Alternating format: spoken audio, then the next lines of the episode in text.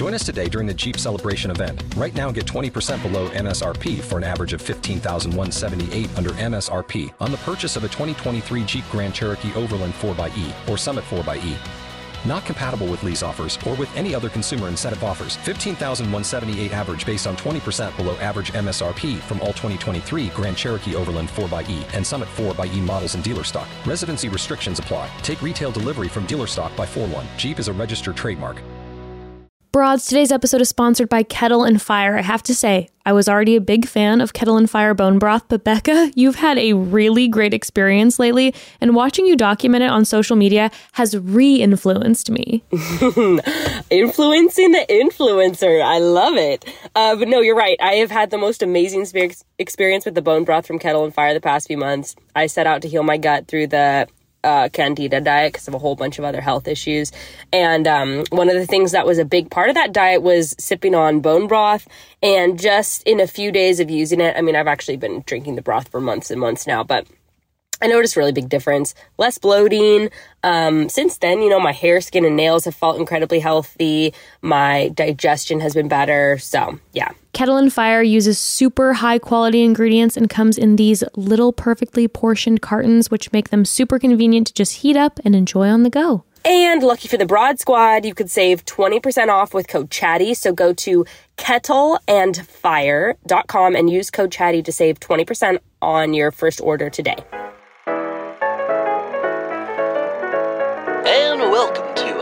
Episode of Chatty Broads with Bekah and Jess.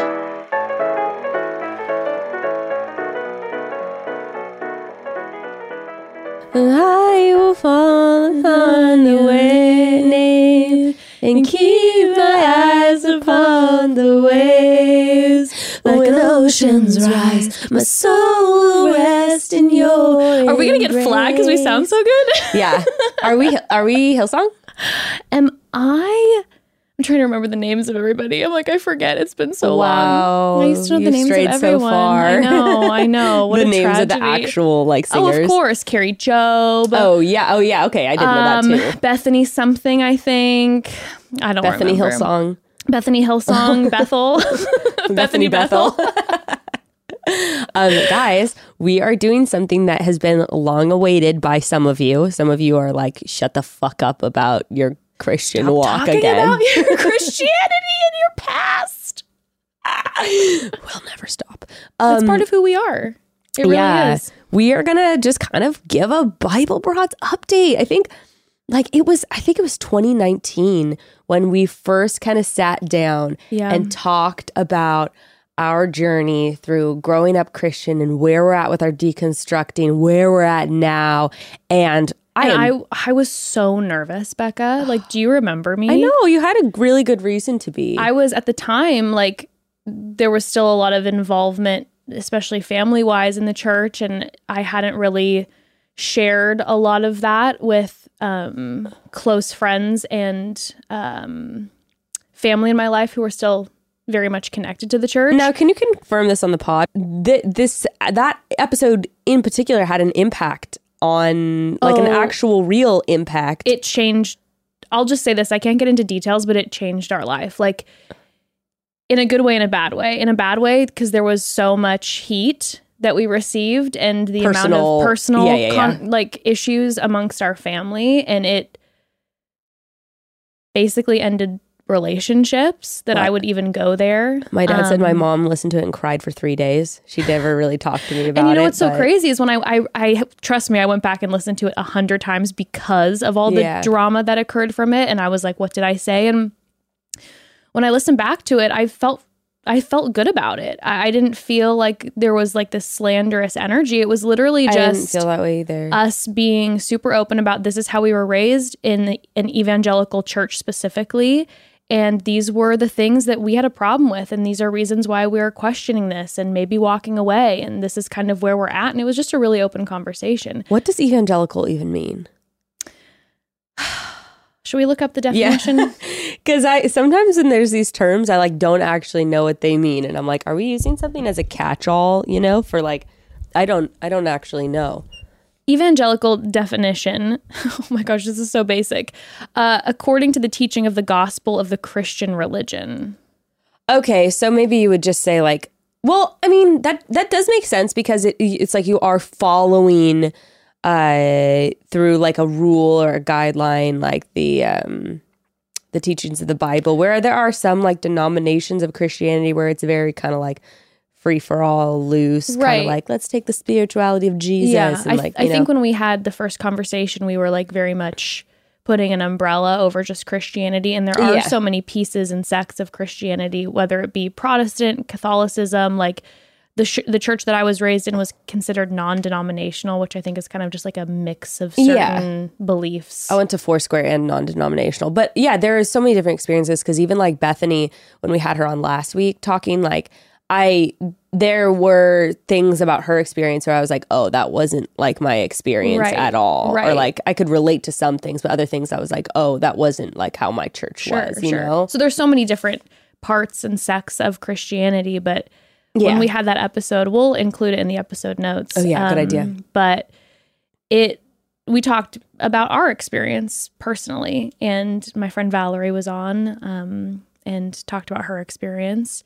Uh, but man, there was fallout, and so in a in that way, it was I'd say negative, quote unquote, because it was really hard and it Yeah. really affected our relationships. But the positive side of it was Evan and I had to have conversations that had been lingering for a really long time. With each other or with Uh, other people? no, no, we With were on the same page people, with other people and we're able to set up certain boundaries. And even though it was hard, it really helped us take a turn in not only our relationship, but just kind of the way that we moved in the world a little bit and not feeling like we were living in this kind of secret place Oh, yeah. amongst certain family and friends. Oh yeah, and sort of code talking with with people like yeah, you, you know what I mean, like using the lingo to kind of show that you're still sort of half Right. in. Um, yeah, no, no, I feel that way. I've had some, I've had some difficult conversations with like my mom in particular over the last like six months or so. But it does give a lot of freedom because I was like, well, okay, she knows where I'm at. Like, I had a conversation with her actually uh, when I was super sick at home, when I had like hand, foot, mouth over Thanksgiving when I was all alone. And I was on the phone with her, and I was just like, we were really just having a real, real chat just about like basic theology stuff. Where I was like, well, no, like, it was the first time I'd ever told her, like, mm, no like i don't think the bible is like an inf- infallible word of god. Like i i don't. So like so i'm not going to like if you're using scripture to like back up your point for something like that doesn't really like hold credibility with me. Mm-hmm. but i and and i want to get more into this because i have so many anyway so we want to talk about our our kind of like where i guess we're at now we've Yeah. already talked a lot i think about where we've come from and i would reference like past episodes to to kind of dive yeah, if you're listening to this and you're going, what is going on right now? Like, just a brief summary. Yeah. Bekah and I were raised in the Christian church, specifically for me, non denom, for you, the Foursquare, non denominational. And that was like, that was our upbringing, like tried and true. Our parents are still involved in it. Um, and it affected our lives in a certain way. And Every um, single one of my friends was in from same. a Christian Yeah. family. Every single one. Most, pretty much all of my parents' close friends to this day are um, all of my closest friends from childhood were raised very similarly, um, involved, very involved in the church. Uh, I was very. We we talked about this on a recent episode where it was Jess. You were real heavily involved in the church until your twenties. Yeah. I was not really personally. I was only personally really involved until my very early teen years. After after which I was just kind of like attending church, and it was just my own family stuff. Um, but anyway, what was really interesting to kind of think back on in that past episode is how I don't think we were intentionally dancing around how we felt. I think we just really didn't know where we stood on a lot of things. Yeah, I was I I'll be honest and say I was a little bit in the middle because it was the first time that I was publicly talking about it and like I said I hadn't addressed it with a lot of family and people around Yeah. me. So I was Did you feel like you were maybe maybe I was certain No, I was thoughts? dripping in sweat. Yeah. dripping in sweat. Um, and I wouldn't say it was like where I was. I didn't have any moment in in it of dishonesty. It was just more like I was tiptoeing around certain. let me put it this way Topics. you you weren't going you weren't going to say like i like you didn't feel comfortable making a big statement where you would be like, I do not believe in the Bible. Like it's like you're just you're just not going to say that. You're going to leave that part out. It's not dishonest, but you're just like, I'm not going to go there. I was just there were certain things that I was like, oh, this is already going to be just a hammer amongst my family. That there was just an awareness of like how I was verbalizing certain things. Yes. But the other side, the other part of it, I fully agree, and I felt the same way where I just wasn't quite sure where I felt. Like I had been deconstructing my faith uh, for numerous years at that point quietly you know with with evan but very much by myself as well Yeah. not with family and i was just you know using podcasts and books and trying to figure out uh, where i stood and i also was like really angry yeah. I was really angry. Like I had felt like I had been so hurt and I was realizing my trauma Mm. and how that that had affected so many parts of my life that I hadn't realized. Mm.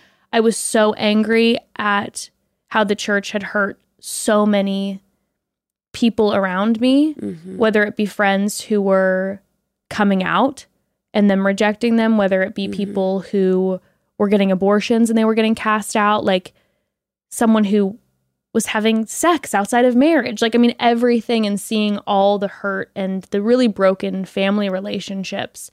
And again, that was from where I was coming from. And that was my, so I was, I was still bitter and I hadn't reconstructed yet. I was just breaking everything down. I think that also something that's maybe a particular difference I was reflecting on recent. When were we talking about this recently? Remember, we were really Yeah. chatting, getting. Oh, when you were into- when you were talking about um you interviewed me. Oh yes. Yes. Oh yes. Yeah. So through through your interview, I kind of. Oh, and by the way, I just want to give a heads up. We are going to be having a guest joining us, kind of talking about his very specific Mm-hmm. kind of like religious, maybe cult. I'll ask him if he thinks of it that way. Yeah. Upbringing and kind of how he's gone through a same process of being like, fuck all of this, and then, well, actually, here's some pieces I might want to keep around Yeah. in my life, and I Yeah. think that that's going to be really really fun to get into. So so that's going to be the topic today. But anyway, so something I learned through my interview with you that does stand out between our two experiences, I think something very specific that the that your experience uh in in the church and in your specific community that I think a lot of people can relate to is that there was a big part of your identity not talking about sexual identity or anything like like your identity like who you are that was really tampered and stunted by the community that you I would were say around most of my identity. yeah Yeah. like the like just the, the little things that make you Mm-hmm. you not the yeah Yeah, little and big, you Yeah. know, all, Yeah. uh, most every piece. Yeah. Yeah. It's like, cause I can really relate to like a lot of just small things where we're, I'm talking about shame around just even things like just, just kind of Christian or con- Judeo Christian concepts sort of around like laziness or productivity or of course sexual shame has been a really big one. but course. I think we had a different experience in terms of feeling freedom to be ourselves and live our lives. Um, and so I can just, I just really feel for you and a lot of other people who I'm realizing have had this experience of like just not feeling the freedom to just be who they are. Mm. Not even about like being gay or being open about sex, like literally just little things about. I know you went through just stuff with like style, like just even personal style, mm-hmm, mm-hmm. just even how you talk about yourself and mm-hmm. how you move about the world that was stunted by the community of people who wanted to dictate the way that that you were supposed to be. Mm-hmm, mm-hmm.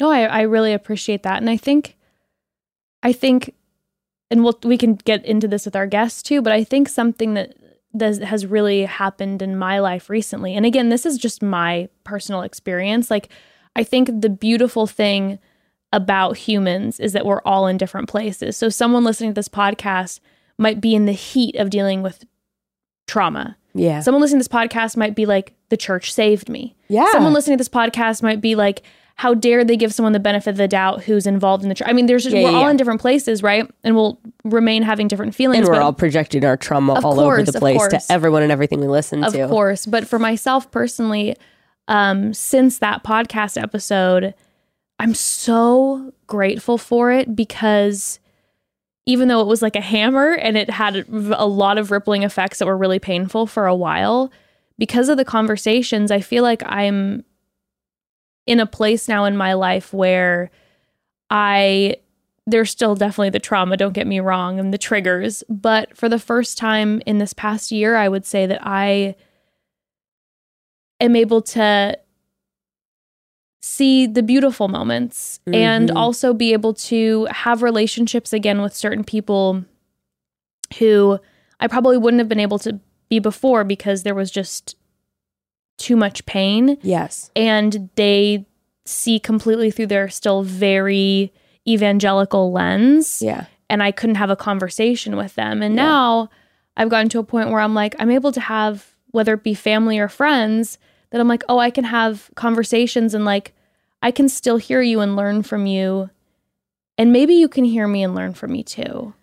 I think that that's a beautiful theme that I'm just seeing over and over again in this past year in my life and in just lives of people around me where because this extends so far beyond the church and I think that so many people have been in a space whether it be in interpersonal relationships with the church or even just with the general population that that sees something very differently and, and maybe in your opinion very in a very wrong way where we have not been able to even interact with them you know? Mm-hmm. It's been a culture of I- i can't handle where i'm at right now. I can't handle the the trigger of of where you're at in life right? Mm-hmm. Like i can't have a conversation with you. And i have so much hope that as we can all kind of heal ourselves that we can move into that space you're talking about of like yeah maybe we're not going to be besties skipping through fields of flowers holding hands together but maybe we could take a deep breath when we're in a good moment and say you know what? I'm going to i'm going to look past some of this stuff that i don't like and i hope that you can do the same for me. Well, for me, you know, specifically, it's like if something's not, at least in my journey, I hate the word, in my journey through this, it's like if the person that I'm interacting with isn't doing anything to actively hurt another person, yeah. then and and this helps you, this belief helps you and you're not actively hurting anyone, you should be able to hold whatever belief you want. And at Oh, yeah. the, and at the time, I couldn't do that yeah at the time I couldn't do that because I had so many things that I was projecting from my own. well it's a trigger it's Trauma. activating it's like you- Right. you,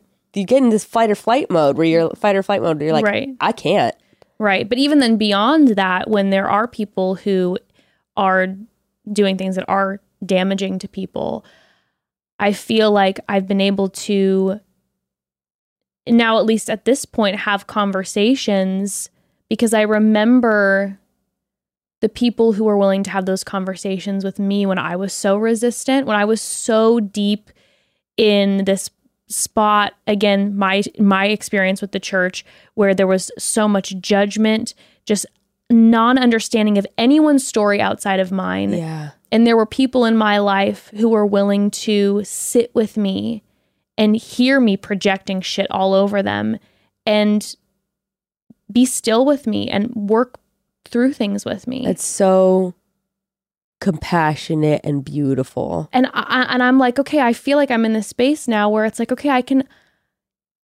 especially with certain family members. Again, boundaries are necessary, and I had to put those up. But Yeah. now, when I'm feeling comfortable, it's like, who else is going to have this conversation with maybe a family member about let's let's talk about abortion, like a conversation that they're going to be so resistant to and they're only really hearing from one perspective, right? That I can actually sit and now have a conversation and be like, all right, let's like actually, this is inside. I'm going, oh God, Yeah. you know, thinking of all those faces of friends and myself who have walked through this and, you know, whatever.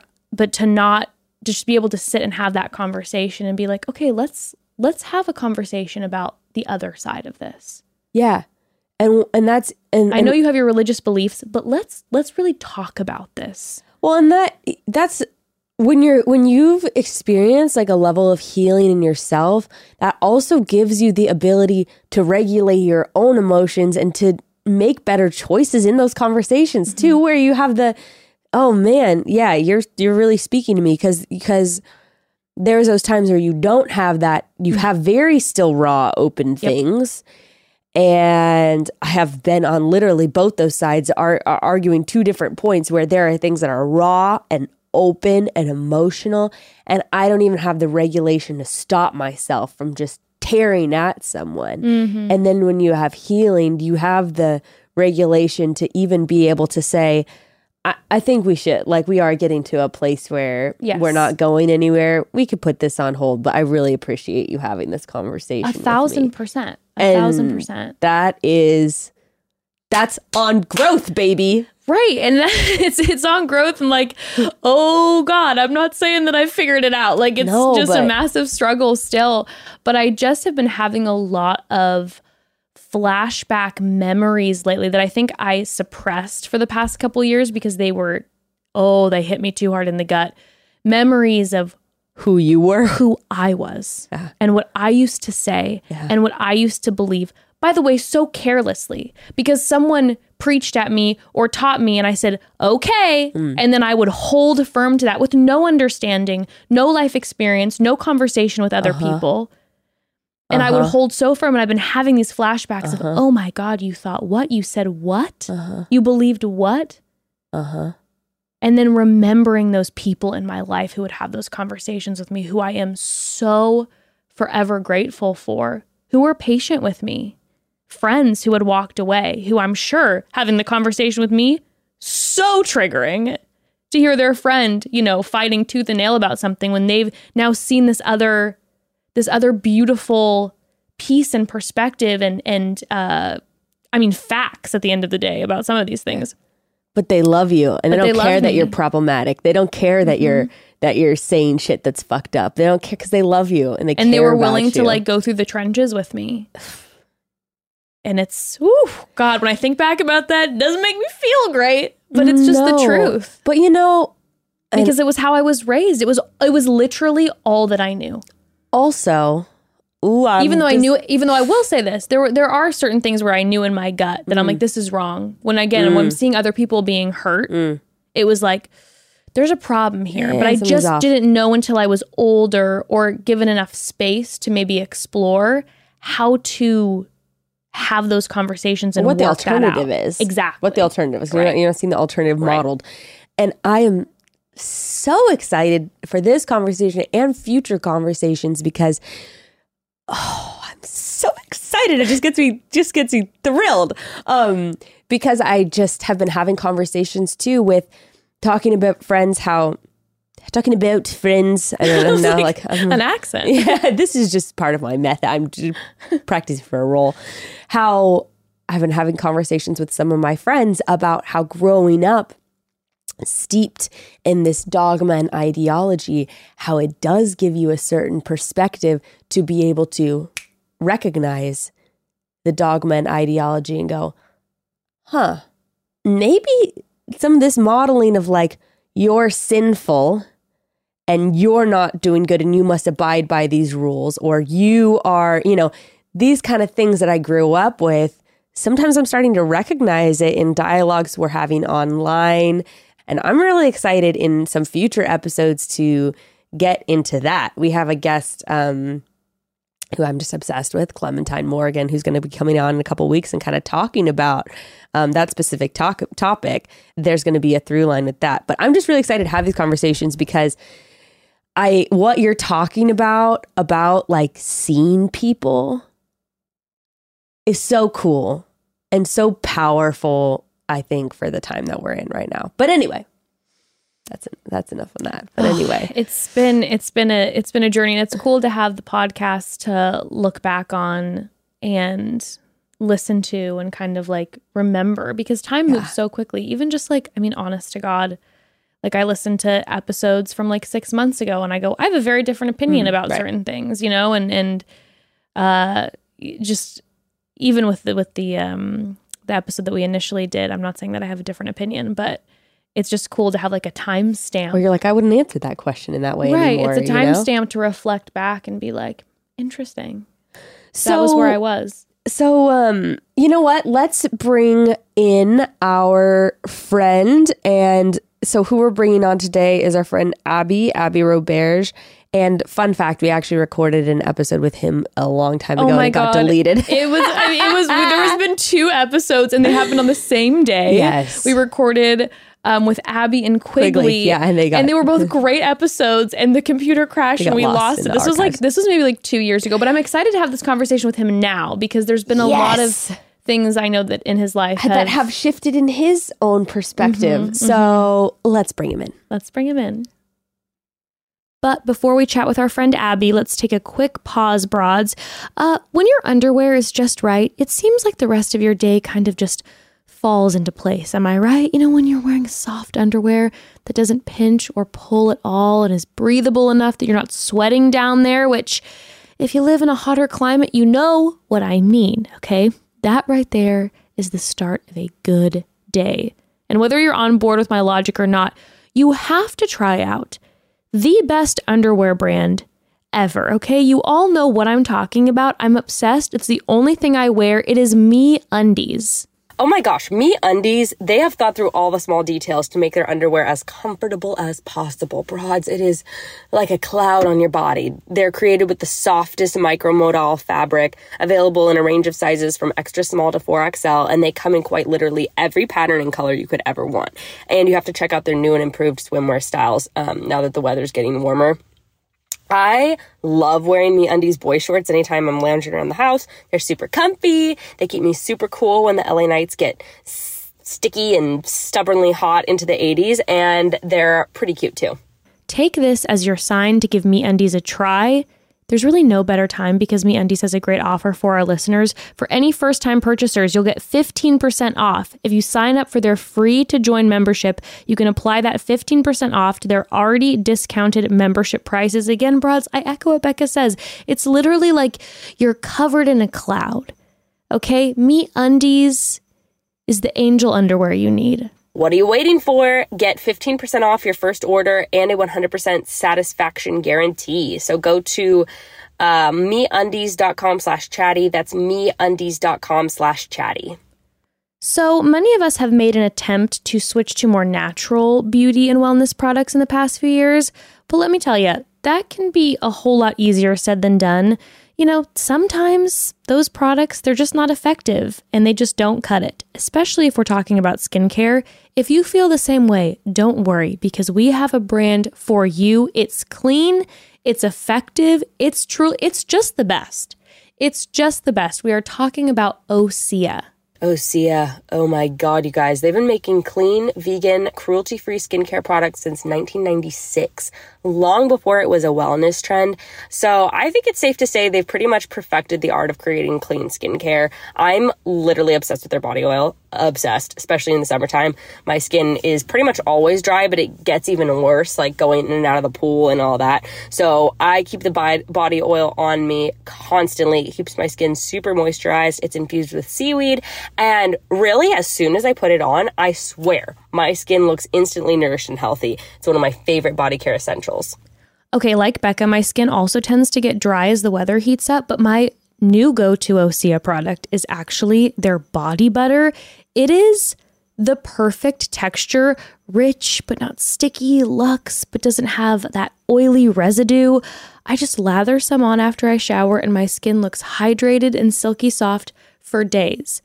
Days, people. Honestly, go on their website, check out their products. They're all incredible. Find your new skincare and body care favorites at oseamalibu.com and get a special discount just for our listeners. Get 10% off your first order um, site wide, actually, with promo code ChattyBroads at oseamalibu.com. You're also going to get free samples with every order, and orders over 50 bucks get free shipping too. So you're going to want it all. Go to OSEA malibu.com and use code chattybroads oseamalibu.com Okay, we brought Abby into the studio. Abby is here. Welcome. What's up, girls? We were just talking about how your last episode got deleted, and Yeah, that it was Oh, this is one of the saddest things ever. You and we had another guest that day, and both of the episodes got just trashed. That's okay. it was horrible. It's better for me. You get to see the best version of me. Well, that's true. what's actually what's so interesting. So we'll get into kind of your background, but I just know because I've listened to a podcast you were on since then how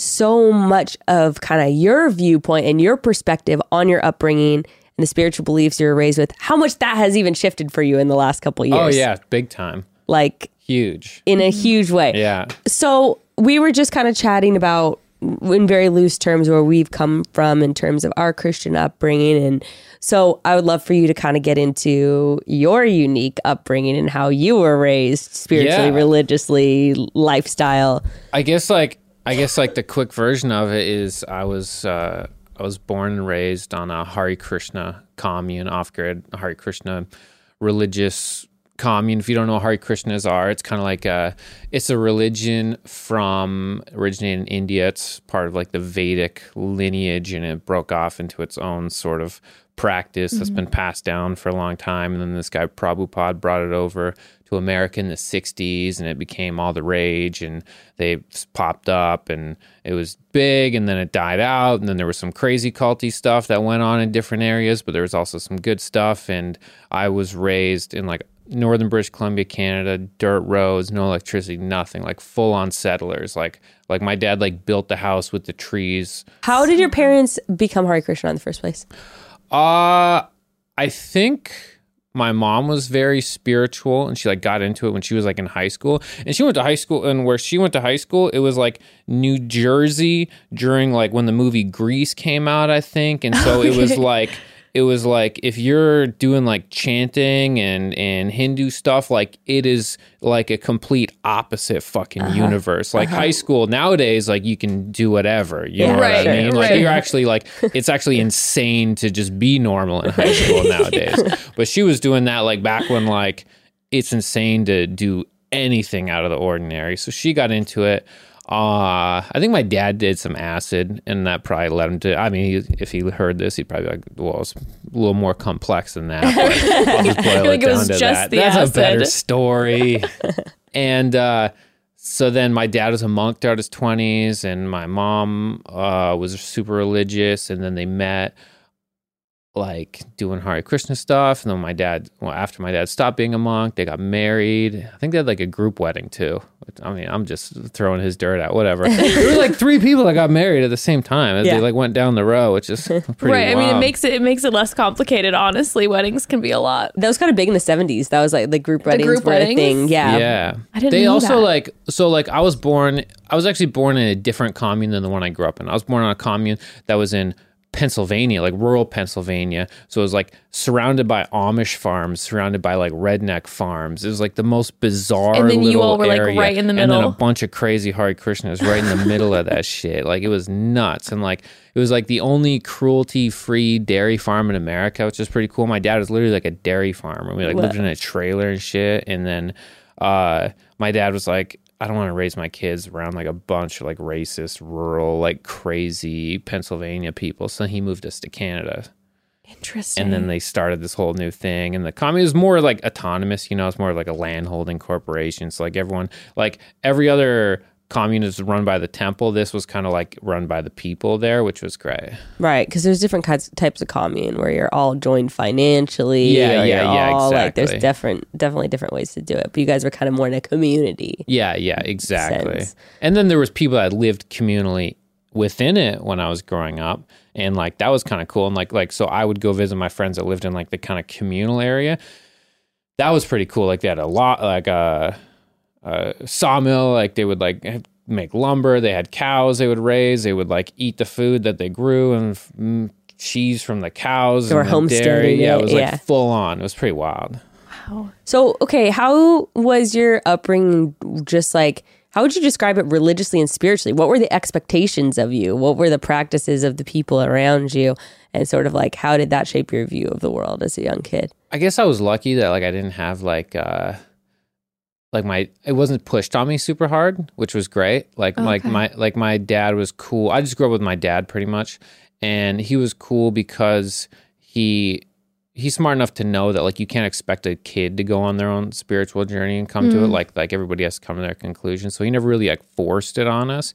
But i mean there was obviously like community pressure and you're part of the community so you do all this stuff uh, to various degrees. And you do uh, you know they want everyone to chant they want everyone to commu- to participate in the temple programs they want everybody to uh, f- quote unquote follow the four regulated principles so that's no eating meat uh, no gambling no illicit sex and no intoxicants like including caffeine like even that's an intoxicant What So was that's- What, what was the sex one?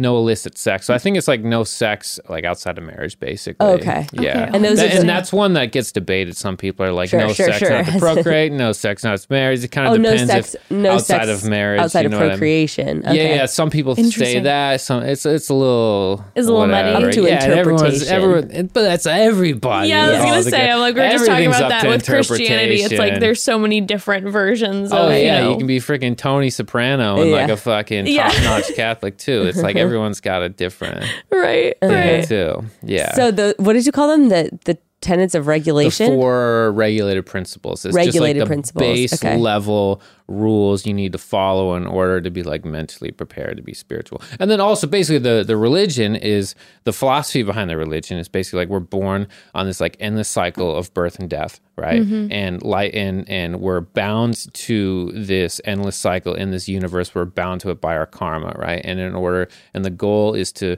practice a life in service of God, fully in fully renounced in service of God, and to be released to this karma. So you can no longer you can end this painful birth and death suffering and then just being Godhead forever with Krishna and all the deities and it's a whole other paradigm of thinking and it's to be released from that. And so that in order to get to that place it's through like a lifelong practice. what was your understanding? Maybe of, there's a Hare Krishna listening. They're like, "What? You're a fucking idiot, dude. That's not how it is, no, dude." same thing with Christianity though I know, too, right? It's the same. like Yeah. It's the same. it's different. But what's your interpretation of karma? Like, what's your understanding of karma? Because I, I have heard it like used in certain contexts all the time, and I'm like, what the fuck does that mean Mm-hmm. necessarily?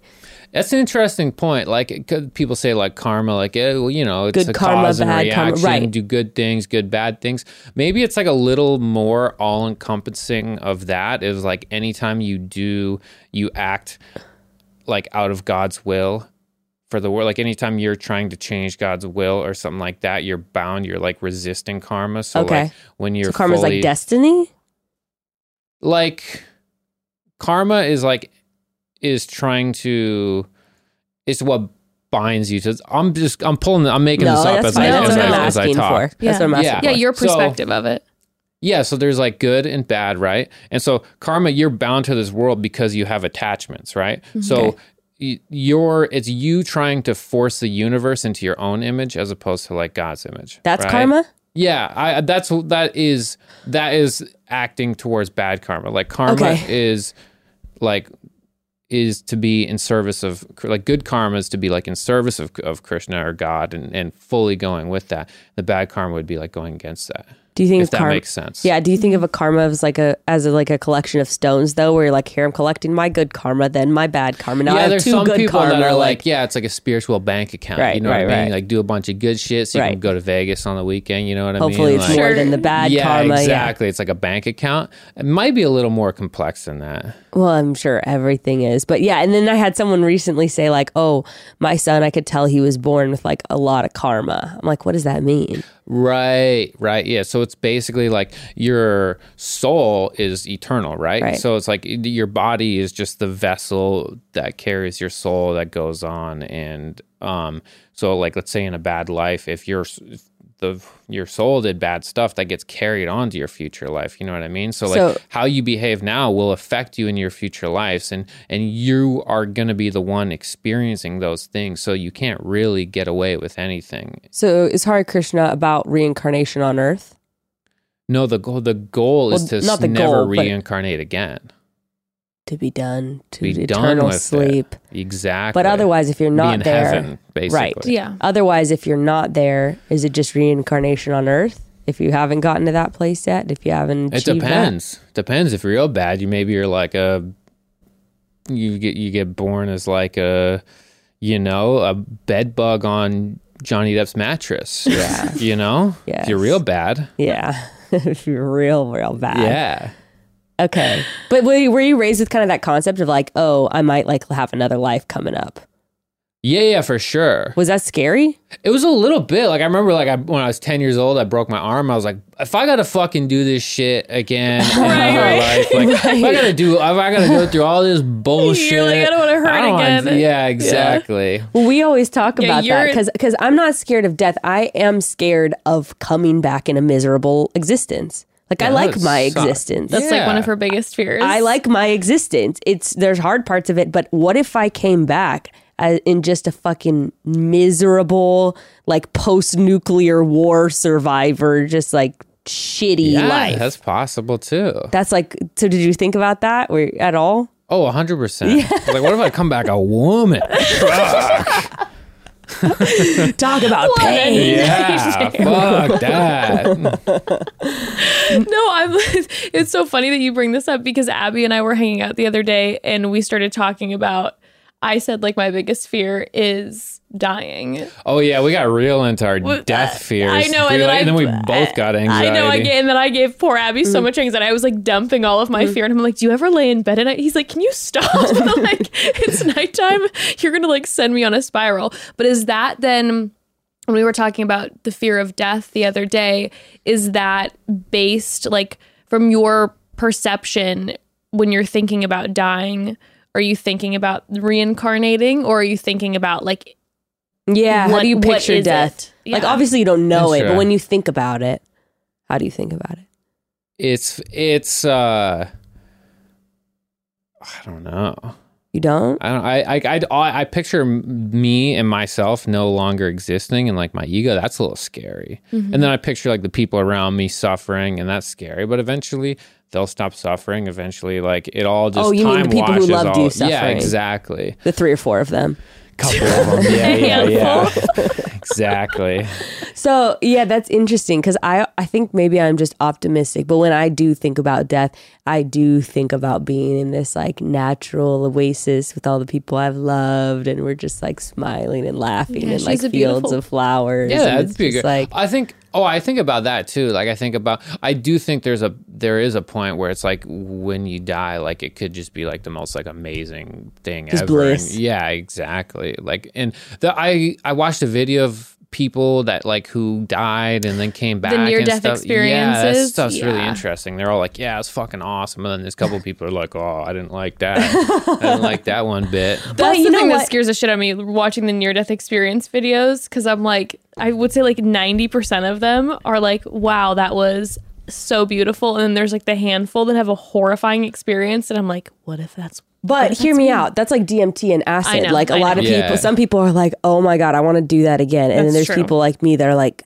"Oh god, n- I- like that. The, uh, that was horrifying." Right, Which true. I think all just kind of comes down to like release. Like I'm sure that if you're if you're at a near death experience and you're like fighting and you're like, Yeah. "Fuck this," you're probably gonna have a hellish experience. If you're like, Yeah. "I surrender," Well, that would be me. So Pretty much like- probably me pretty too. much like every culture uh, throughout the world, aside from like America and especially in India, they just ex- ex- death is just an, as natural as like birth. It's just like something people accept. It's like the it, it's like it's just part of the process of this existence, right? Yeah. And so when like when I talk about like karma binding you down, that's you resisting. That's like that's you fighting. That's like oh I don't die. It's like sorry you can't control what's like already gonna uh-huh. happen. You know. Mm-hmm, and then mm-hmm. karma's like doing shit that's bad because you're trying to like force the world in your image, kind of. Well, mm. let's be real. Actually, I think I've talked to you about this before. Like, I think that all of that does come down to cycles and how we, like, especially in our culture in the US, are like so disconnected from every cycle, from the cycles of our food to the cycles of the season to the cycles of all these different things to even the cycles in our own bodies. And we distance ourselves from like the pain and the uncomfortable parts of like birth and death, like as much as we possibly can. You know, like Oh yeah, hundred percent. mo- and most of us have not uh, have not even taken have ever taken care of of someone who is n- close to death, and that is like in every other culture and in the history of the world, that's what you do. Like, mm-hmm. what else? Yeah. What other option do you have? So I think mm-hmm. that that's a, definitely a different perspective too. Mm-hmm. Um, and even with our food, you yeah. know, everything's just there, packaged, processed. There's just no connection to death in any form whatsoever. Oh yeah. Right. Our uh our I was just telling a story on my Instagram the other day because we lost our chicken and then Gray went to I was like, go put up a sign and he he was like, no, fine. And he put up a sign and then literally the car behind him honked and was like, We have your chicken. And so we went to their house and it was like Yeah, it That's was per- that's That is so wild. yeah, it was. I was like, I told you to put up the sign. I knew it. So it was funny because it was like this elderly Asian couple, and she was like, I was keeping the chicken and I was going to cook it and like make a meal with it. And he's like, Oh, well, we'll give you some of the eggs. Like, and she gave it back. But then people on my Instagram were like, What? Like, I would never find someone's animal and just think to eat it. And I'm like, Well, because you go to the grocery store and pick out Right. your food. Exactly. And you grew up in a country or in a culture Yeah. where you had to, hello, kill your own Yeah. food. That's a pretty natural thought process. Uh, that that bothers me so much Me when too. people are like, and I'm a lifelong vegetarian, but right? I'm Haven't like, you, you've never eaten meat, right? Yeah. Yeah. And so like and so when people are completely unwilling to like or they have some sort of like moral obligation against like hunting or something like that, I'm like, don't you eat meat? Don't Like- you eat like tortured animals yeah, from yeah. They're factory like, oh, farms? "Oh, I only like my animals to Yeah. have a miserable life the whole way through, and then a bunch of chemicals put in them. Otherwise, that's fucked So- up. So back to like kind of your religious and spiritual upbringing. What kind of were some of the practices in your community? What were like and what what I know you said that your dad was not about forcing on you, but were there expectations of like you're going to attend this mm-hmm. service or like do this specific practice or like that kind of thing?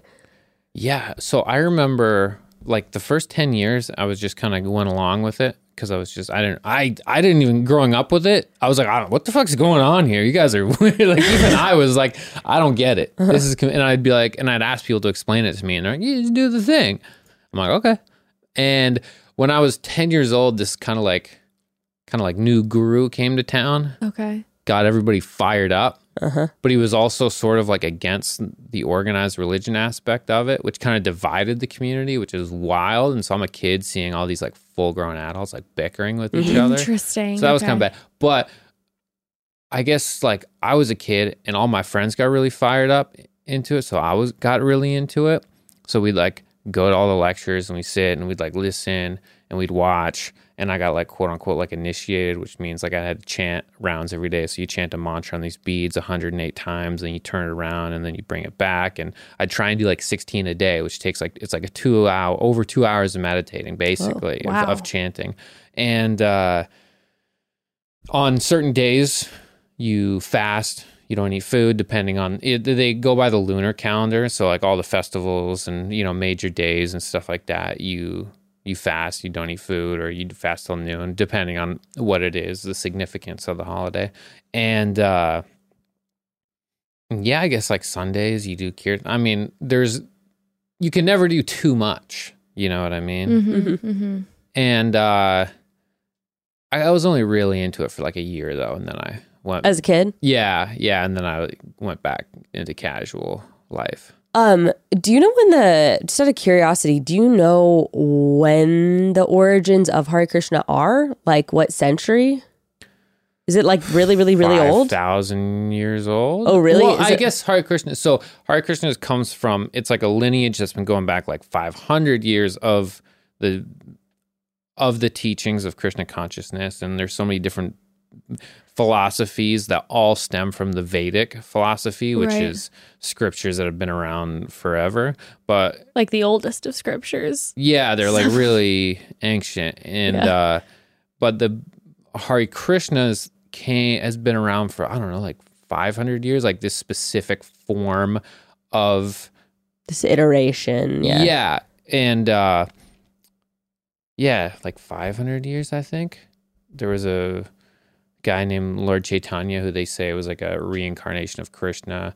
Came to India and started preaching this philosophy of like a more intimate relationship with God, with Krishna, Mm. and uh, that spun out into Krishna consciousness. Okay, so Also, I'm not a representative of this. I'm just a fucking dumb comedian who grew up around it. Okay, I'm not we the- I'm brought not- in the Hare and I'm not Krishna ambassador. preaching.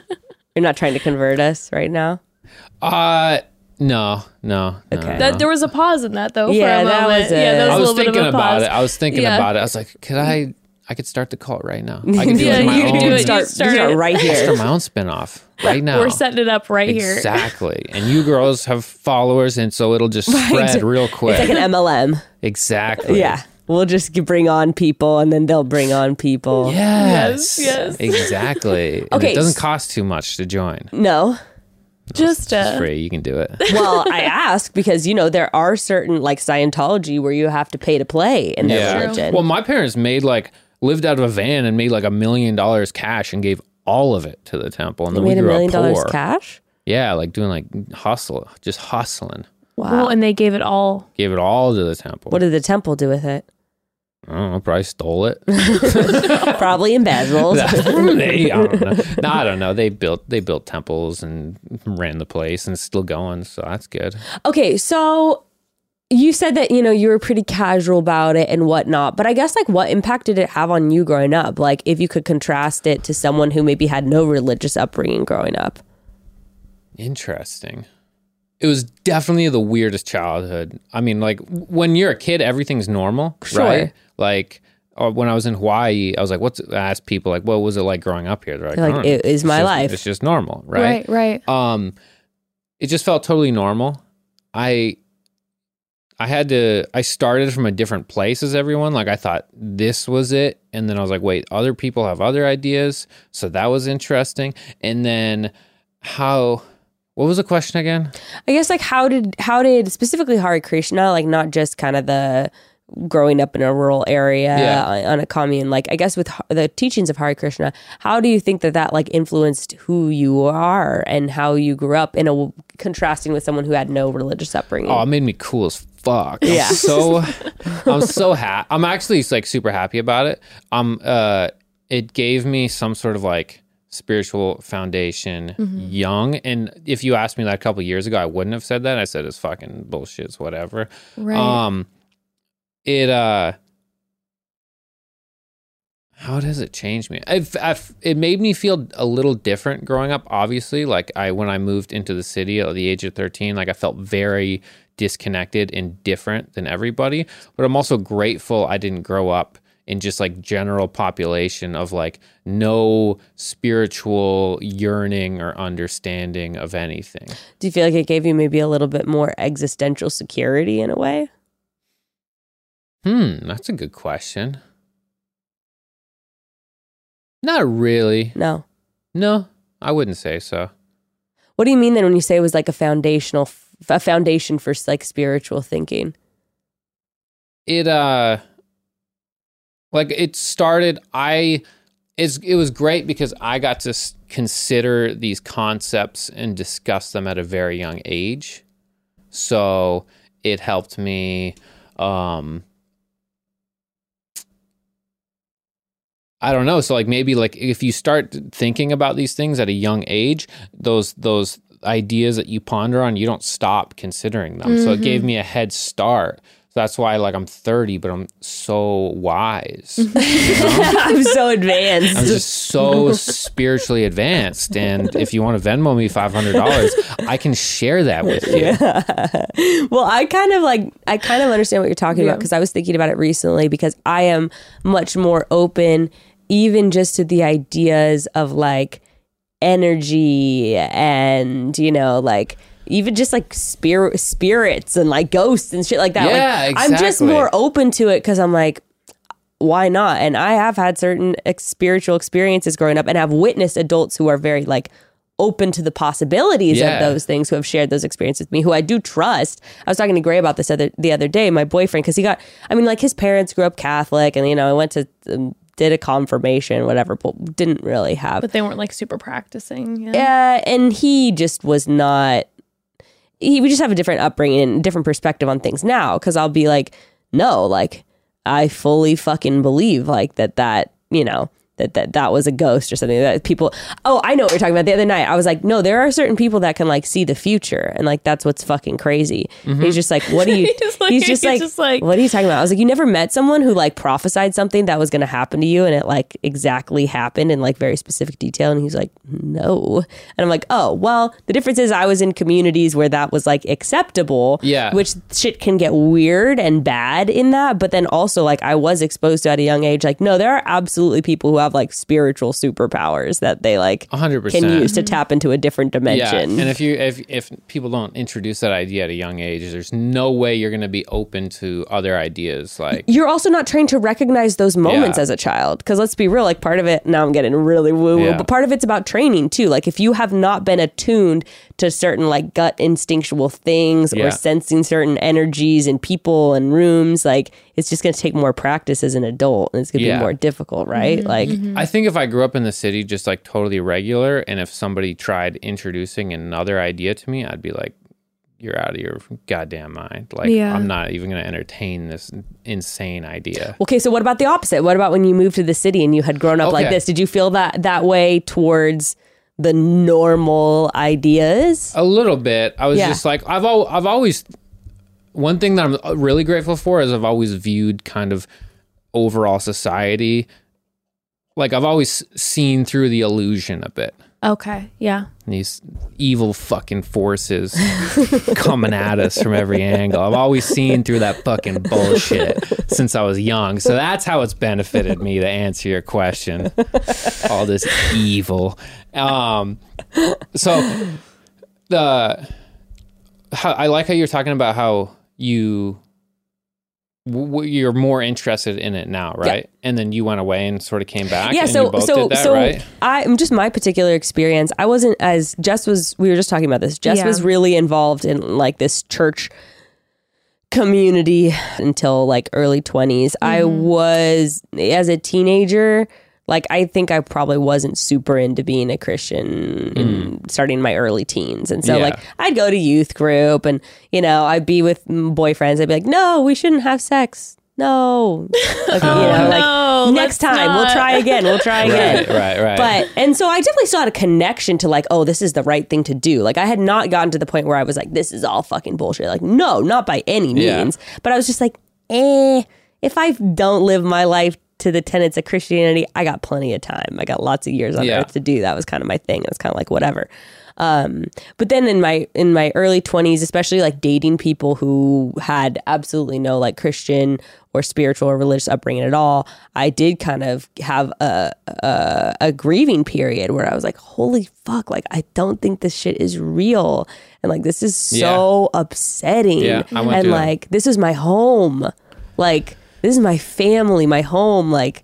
Everything I've known yeah. Mm-hmm. falling oh, it's- through my fingers. Yeah, I I totally can relate to that. Where I'm like, wait, is everybody I grew up with are they like dumb? Like, are they a bunch of idiots? Like, am I smarter than them because because I I know what's going on and it's not that and they're idiots? Like, fuck, like that's so arrogant. I Yeah, just realized. yeah. You know what I was realized as we were talking and as you were talking about that is the lowest point in my life. Which is probably 18 to 23, which is kind of everyone's lowest point. Sure, like that's I kind of when you agree. fuck Sure, up. I- But that's also the point yeah. where I had like zero God in my life of any form. Mm. You know, like 18 is when I'm like, fuck all that shit. Mm. I'm fully like atheist, like doing my own thing. Is And that the I- point you got? This point you got to? yeah, I'm just like not into Ching. any form of it whatsoever. And then at 23 is like when I got sober and then started like a you know my own sort of spiritual path and and uh which like through like AA, which is basically like a Christian almost thing, you know, or through an, through a 12 step program, which is kind of like you know, it's it's like built like has the whole Christian aesthetic and the Christian philosophy. It's based it. on this Judeo-Christian God. Yeah, con- yeah, yeah. exact- Well, it's actually any god. It's like it's kind of plug and play to any religion, Okay. but it was like made by a bunch of Christian people. So you say all like those the same prayers and stuff. And uh, doing that is like what has led me to the point where you're at where I'm like I'll do fucking crystals, I'll do Reiki, like I'll do whatever. Like I'm all into the Hare like I, I like the Hare Krishna stuff now. I'll go to church, like I'll do whatever. Like I'm totally like open to to, to all that shit. Um, wh- what point did you say like what m- got you to the point where you're like fuck this like and and that kind of that arrogant point like you were saying or like Yeah, damn it- I know it and they don't. Did it start like was it did it slowly start to happen once you moved to the city and were kind of exposed to No, once I moved to the city, I we still like we lived on the temple property, and I still went to the temple. Like Okay. I was like in even when we moved to the city till the age of like eighteen, I was like still into it. I think it's when we moved to another city where I wasn't didn't have any contact with Hare Krishnas. Oh, okay. That I was able to just hang with people, and then part of it was just me trying to fit in, so that I didn't really like a- acknowledge it and talk about it. I was like, I just want these people to like me. Like these people aren't gonna like accept me for this like fucking weirdo. Which in hindsight, who gives a fuck? Um, yeah. and then that's when I was just started being like, huh, I think these people are a little nuts. Can I ask you now? And I don't no, you're not bringing it up, but I am. But like, you had a serious loss in your life at like 17, right? Yeah. Like your mom passed away when Yeah. when you were 17. What? First of all, how did you conceptualize death in the face of that like super heavy loss? And did that then shape that kind of shift in thinking going through that? It didn't, to be honest with you, like losing her at 17, it's like took me like many years to even process it Yeah. whatsoever. Cause I also had suffered the tragedy of, I really suffered the tragedy of losing my mom at a much younger age, like when I was two years old, you know, because of mental illness and because she was institutionalized and just kind of wasn't a part of my life growing up. So when I lost her, it was like, uh, even to this day, I'm still, it still sort of hits me and I still am trying to figure it out. Um, it didn't really make me process death any differently. I don't know, but I definitely do feel like some people, like some people say, you're dead, you're dead, like that's it.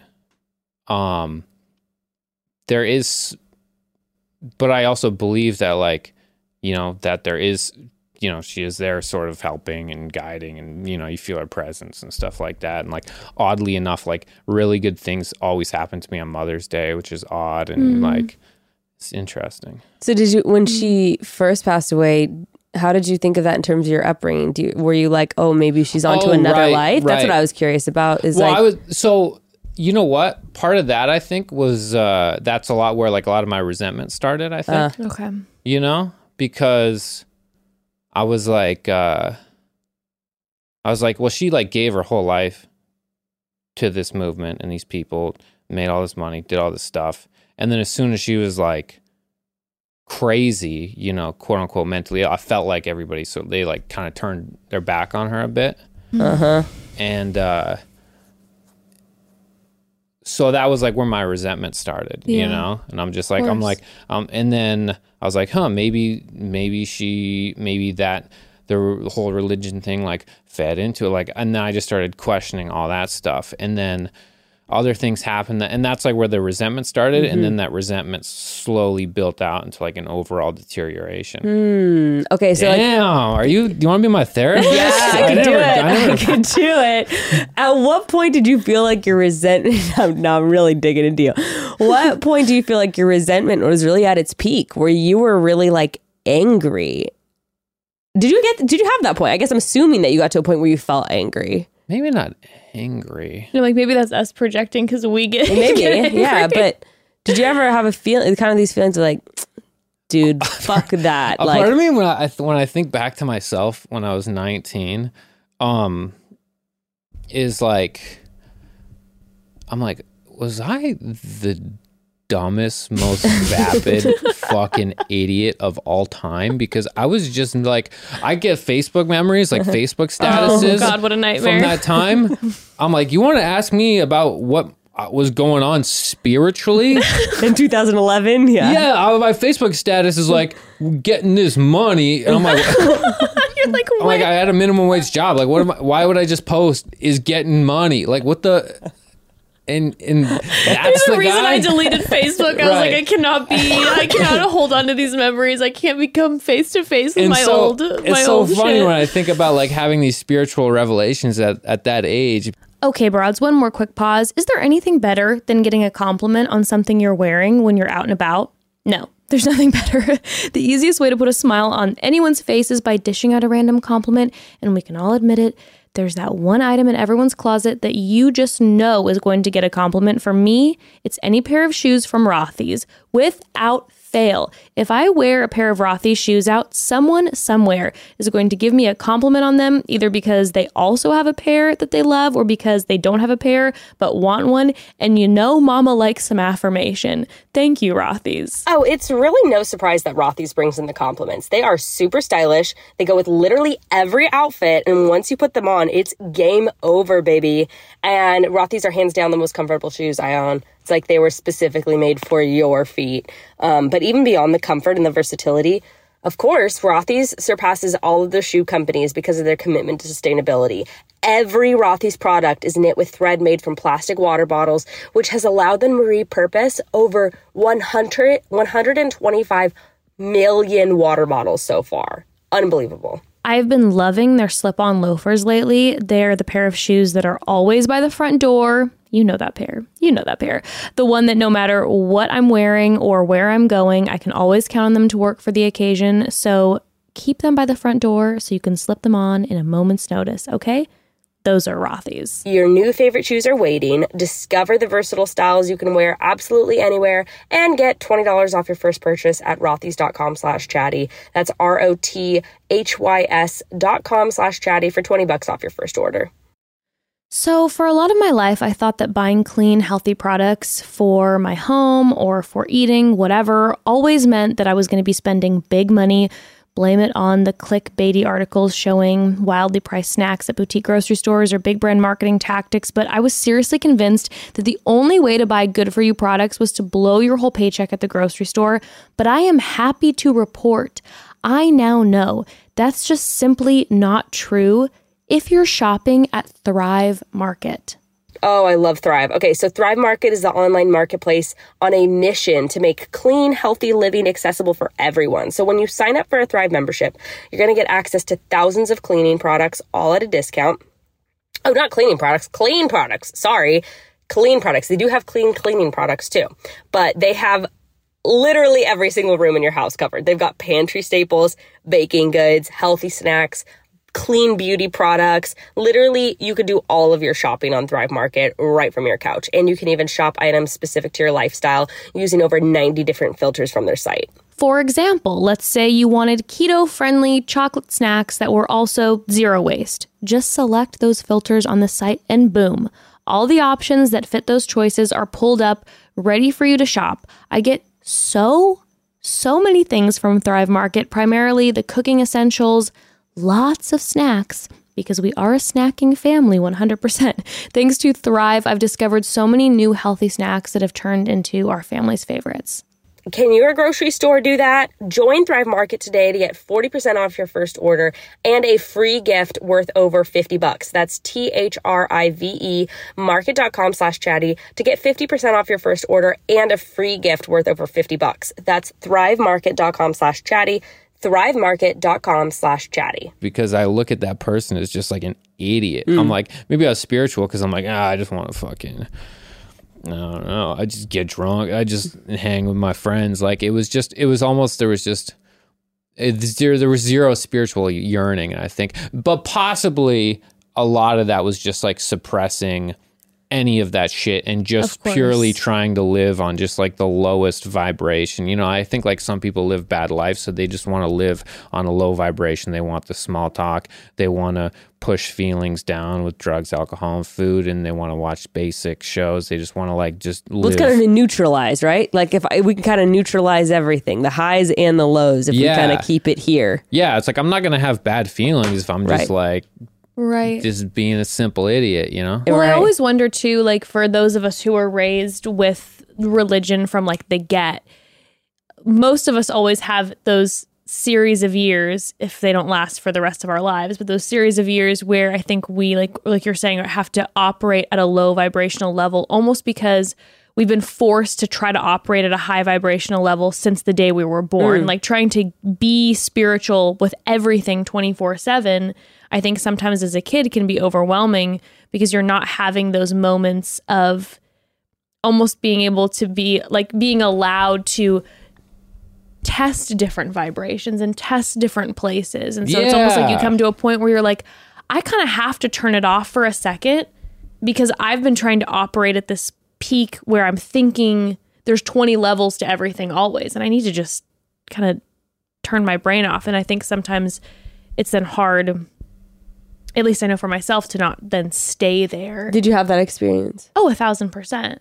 Yeah, a thousand percent. I think that was uh I hadn't even walked away from the church yet at that point, but it was like I was still going to church, but I literally turned off everything. Like that was when I was, you know, partying way too much and my life was just full surface level. Yeah. And I felt like I had to to a certain degree. Like maybe not the, you know, the uh, consumption of alcohol or whatever, but I had to just be I don't know, just surface. Yeah. Yeah, but that led me know. that led me to unhappiness. That led me Oh, to yeah. being an alcoholic. Yeah. you know? Yeah. Yeah. I feel like I I feel like I didn't go through a specific period, but I feel like there were certain ways where I would like numb myself, like with like with like dating, with boyfriends and stuff, with like having That's a, a person by my side to give me affirmation and validation so that I didn't have to like look within myself and like look at myself and process through all these feelings of like unworthiness I had that were tied Mm-hmm. to like religious guilt of not doing those things. Cause I still to this day experience so much guilt about like watching TV, about just zoning out and not doing Oh anything. God, like yeah. it plagues me. Like I feel Yeah. so much shame around like wasting my life, like wasting my time away. Yeah. Um, I- you're you're an ambitious person though, right? So I think you're always Sure. gonna feel some uh, some guilt with everything you do. Like Yeah. I work in, I work out twice a day, seven days a week. I fucking do all this shit, and I'm like, oh, I'm looking at my phone too much. Like, what the fuck? Like, Yeah. it up, like, you know? you talk about that. I'm like, dude, you're doing something 24 7. I, I, I, though, in processing through um this therapy I'm doing is calling brain spotting. Like in processing through that, I have though noticed that it it's not necessarily a byproduct of ambition. It's much more for me, at least, a byproduct of religious upbringing that um that because you because your time is given to you, which I do believe it is, you must not squander it. And then the squandering is the part that's a very specific term that is relative, right? But like in religious upbringing, to squander it is to do things focused on your own pleasure. And that's Yes. across the board in lots of religions. I'm sure in Yeah. Hare Krishna too. In the pursuit of debauchery, sex, drugs, f- you know, f- uh, food, overindulging in food, these things that give pleasure are inherently part of the sinful body, right? Yep. And so I feel like a lot of that plays into my idea of when I'm being like, oh, I'm such a piece of shit because I just wanted to lay on the couch and eat a tub of ice cream and like Yeah. scroll on Instagram mindlessly. And that a lot of that I think is from from uh, that social programming, be it in or out of religion, because a lot of religion infiltrates our like cultural narratives too about like how you should spend your time and all of that. But yeah. What's your like spiritual like? Do you have like a specific practice you do? So that's so interesting and what I wanted to talk about because I I never feel like I had a place where I just didn't do anything spiritually, but that was kind of part of the problem is like I feel like I was always I've always been searching for a specific spiritual um, guidebook or group to live by. So I was still trying, even when I was in college and even on my own. I was like, I should go back to church, you know? And I don't even think that that was necessarily misguided because what I was searching for was this mooring of this belief in God, in this community, the central idea of like God and community and pursuit of a higher power and pursuit of, um, you know, leveling oneself up, I guess.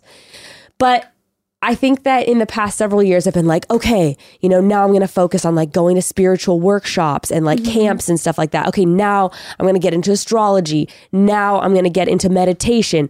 Now I'm going to do, it. and then I've always fallen off the bandwagon with it. Right. And part of that I've realized through therapy is because I have a lot of self limiting beliefs that I am lazy, that I never finish anything, that I never follow through, that I can never keep up with my reading or my practice. And I get caught in that guilt shame spiral, right? Of like, damn, I was meditating for 10 days straight and now Yeah, I've fallen off yeah. the wagon for four days. And then I never do it again after that, right? And like a lot of that is stuff I'm trying to deprogram right now. But in the past few months, it's become a really integrative approach for me where spirituality for me and connecting to God is about connecting to the things that bring me joy and that bring me peace. And some mm-hmm. of those are really simple things mm-hmm. for me, whether it's like baking something or painting something or sitting with my kids in the backyard with no phone, just like looking at bees or whatever. Like those are the things that bring me back to myself and this pure aspect of myself that I want to preserve and develop so that it seeps through into all the other areas of my life. So I guess that's my spiritual practice Yeah. as of right now. Yeah. What about you guys? The only thing I do consistently that I very rarely miss is I hit my knees in the morning and pray and then night and pray and then everything else is bonus. Mm. and I do the Hare Krishna. I started doing the Hare Krishna chanting because I wanted to meditate. Yeah. And I was like, and then I went to the TM thing and they're like, we want twelve hundred bucks. I'm like, go fuck yourself. I'm not paying you twelve hundred bucks for a chant. I'll be miserable for the rest of my life I won't give up the before I pay for this Ponzi scheme. Wait, what is that? What are you talking about? The- you know, TM, No. Transcendental Meditation. Oh, okay. I mean, I don't want. to. It's You know, actually great. TM. What's Yeah, no, it's- funny no, is- it's great. Yeah, It's but then I bought, a, it's- it's- I bought a book about it, and I just learned everything I need from the book, and I started doing it. I'm sure um, there's probably so many TM people that are listening to this right now, going, "Have you shut the fuck up? That's not how it goes. It's just a thing." But uh, the, the person who I met wanted money for a mantra. I'm like, just give me the mantra. Yeah, like I need it. Give it to me. Yeah.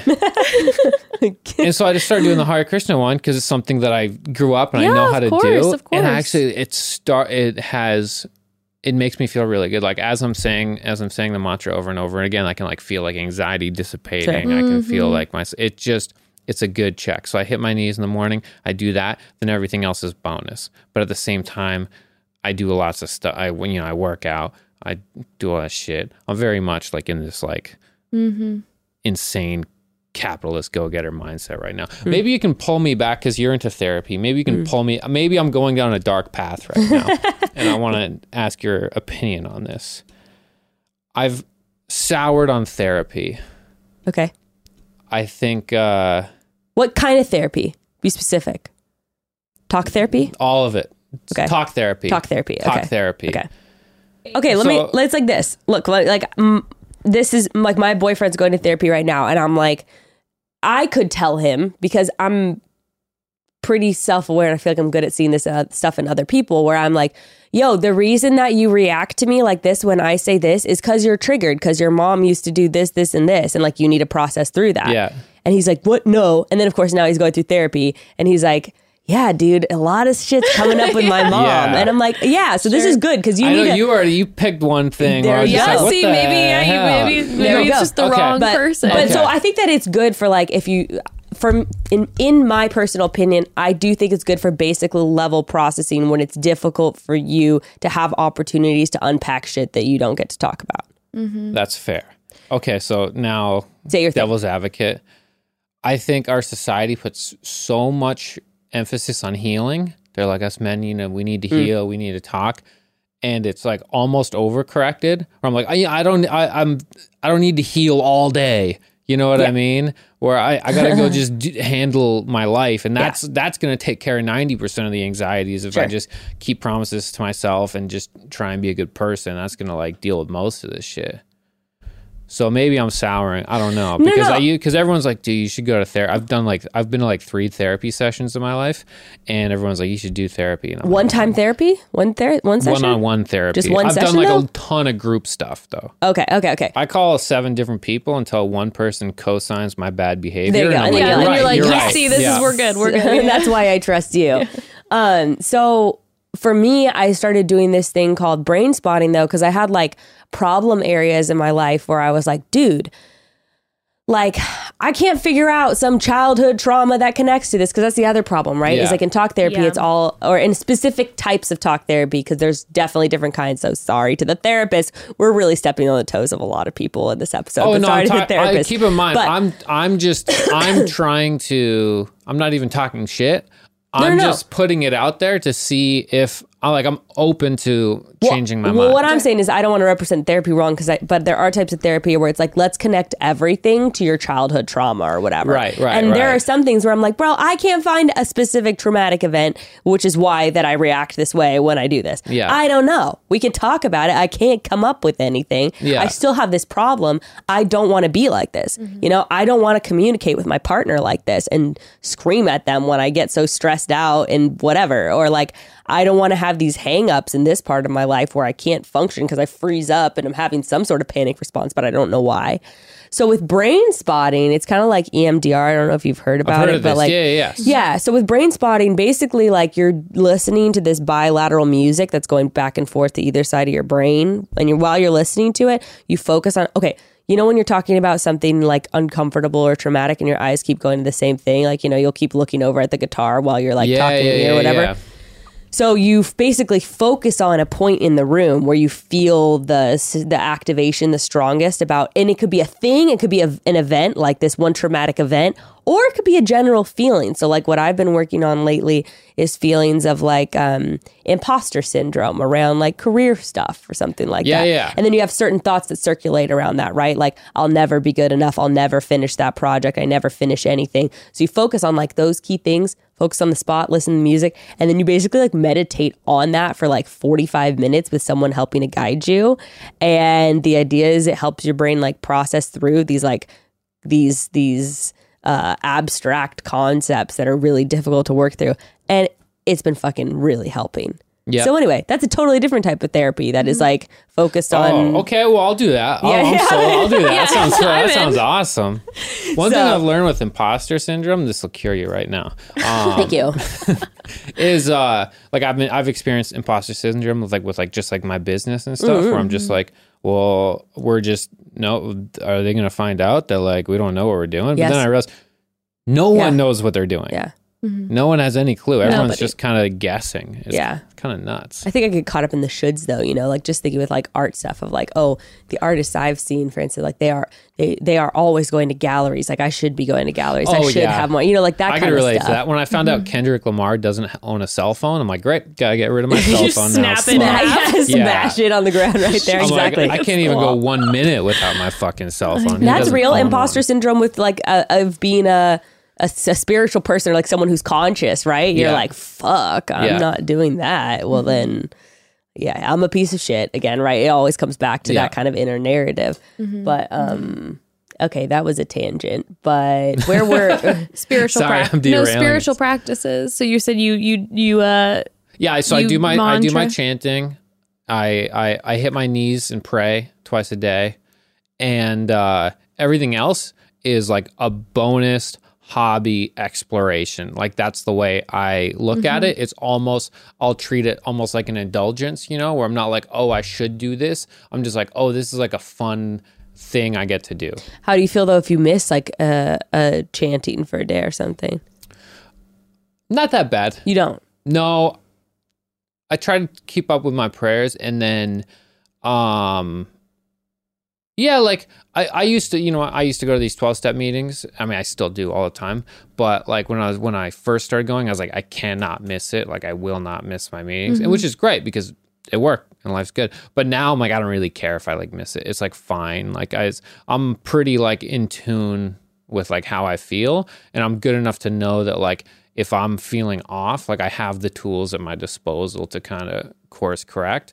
And then when I have time on top of that, I'll always like indulge in new, different spiritual ideas and discussions and listen to podcasts or YouTube videos of stuff like that. But I always I view that as like supplemental fun stuff. Mm-hmm. Okay, I want to talk about three things. First, Jess, I want to hear what your spiritual practices are. I also want to hear about where all of us are at in terms of just like what we believe, like what we think about like the nature of things. Yeah, of yeah, course, yeah. none of us know much. But then, and then I'd, I figured it uh, all out. Yeah, But- I'm but- Mormon now. Yeah. Gone full circle. Yep. So, Jess, like, kind of what are your spiritual? Oh, and then I'd also like to hear, and you could answer this in your question, um, please. when did you start? Do you remember that moment when you were like, in that moment of being on that low vibration or just being on that, like, fuck that bullshit? When was the moment, if you remember, where you went, oh, I kind of miss that? Like, oh, I kind of want that Mm. kind of thing in my Mhm. life again. Um, well, I'll say spiritual practices first because I have to kind of process the moment. You know, right now at this point in my life, um, I am not. We'll get into it more, but I'm like I don't have like a specific spiritual belief at all. Um, but I am enjoying like I I think just the way that I was raised and then where I land now is like I feel very connected to something spiritually, like whether it be God, I don't I don't know. So for me, I've I did something similar with you where I'm like I was trying to kind of figure out. I'm like what I started to do was every week I would go to some sort of different religious place of worship, like whether it be like, you know, what, what different types of churches and temples. And I'm like, I'm just going to experiment every week and I'm going to see if something clicks. And nothing like clicked in the way that I was like, oh, I found my home here by any means. Um, but I did feel good being involved in spirituality. But in recent days, what I've really realized about myself is what I need for spirituality is stillness. Um, I'm not good at being still. Like my mind is always racing. Welcome to the 21st century. I know, I know, and it's it, obviously then it, it's ten times worse than because of social media and all these things. But it's like I just I can't do it, mm. and so I've really been working every day, whether it be meditating or literally just being completely still, like just sitting in the backyard and like letting the wind hit my face, and just being still. And that's kind of where I started with it, and I try to do that every day, and it helps so much. But then beyond that, kind of where I feel like I've landed is as far as God goes, I'm like, we're God. So I'm like, when I'm interacting with you and with you and with my child and with my husband, I'm like, this is God. Well, I'm Satan. You're the devil. no, but like, I really try to. Like That's the divine- That's with what divi- feels like my spiritual Yeah. practice now, where I'm just like, I've been pretty good about like keep keeping the phone away and staying off Instagram a lot because I've found myself getting caught up in the human and the humanity of that instead of just literally sitting and spending time with people. And I've been really trying in the past few months to just be and spend time with like the divine, which is the people that are in my life, or even if I'm just having a conversation, if I'm getting a coffee, like just having, trying to have a moment with like the barista. And it's just like we're, there's like divinity here and trying to really soak in that energy. And that has felt really spiritual for me. And that mm-hmm. feels like a practice that I feel like I can really step into every day because we're always interacting with each other. like David Sedaris says, everyone's got something interesting Everyone's to got share. something interesting to share, but for real, you know. yeah. Um, and then the question, when was that moment that I realized that I needed something? Um, probably two moments. One being after after when I was still involved in the church and then I was just like partying and like just having sex and just kind of doing my thing and feeling like I had to just zone out. You're like, whoa. Whoa. I didn't realize that I was inter- dealing with that. like, I'm gonna have to uh, take leave here. Um, but in that place, I hit a point where I realized that I was really unhappy. And so I'm like, I need something spiritual again. And so I just kind of dove back into the church where I was already because I What kind what of what turned- point was this at? that was like in my early early 20s Okay. like 21 22 probably Like right after you graduated or Mhm. something. and i but i was still like involved in the church but i wasn't participating really even though i was there every week i wasn't mentally participating and then i just was like i'm going to try to dive back and get involved in the church didn't go so well for me. That's when i really started to realize the issues that i had with it. And i was like oh probably because i was actually taking notice now for the first time i was letting myself. And then once i stepped away from the church um I had to really deconstruct and like let myself be angry for a little while. And then probably about a year and a half ago, I was just having a conversation with Ember. She was asking me all these questions. And all of a sudden I kind of had this moment where I'm like I feel really disconnected spiritually. I feel like I'm consumed and that's why I bring up like Instagram, but I feel like I was just so consumed with like online chatter and no spiritual practice. And then I was listening to my daughter asking me questions about spirituality that I'm like, Was that in 2020? 2020, mm, yeah, Yeah. 2021, 2020. Yeah, because I was just thinking those are moments too, like just saturated by so much like So much. online stuff. So many of these like thought processes and relationships were all like really virtual and made up like during that time in so many ways. I think it left a lot of people feeling like spiraling. Yeah, and, like, what the fuck? I felt like I had been like wrung out of any spiritual feeling at all. I just mm. felt like every part of my body hurt from like looking down at my phone, just tense, Right. too much, just too much. No. When I say spirituality, I mean like the energy. Like you can Yeah, just feel it force, between the human, the divine between each other. Like it, I was wrung dry.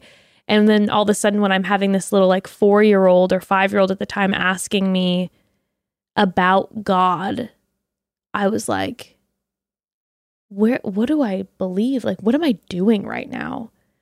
I'm just ignoring everything that is divine. And I'm just mm-hmm. saturating myself with, I don't know, imagine like not real shit. Yeah, imaginary. Yeah, I- straight, stuff straight that just doesn't even up. exist when I can like reach out and touch you guys. But I was just in my hole.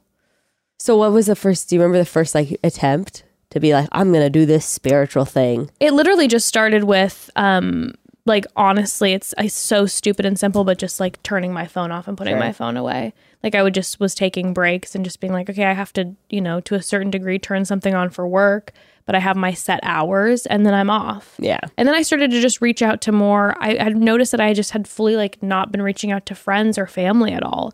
Just always by myself.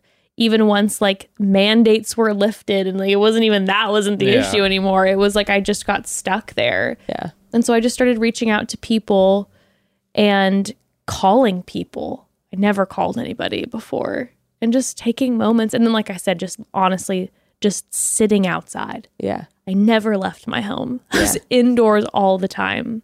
Like I started to go outside. Yeah.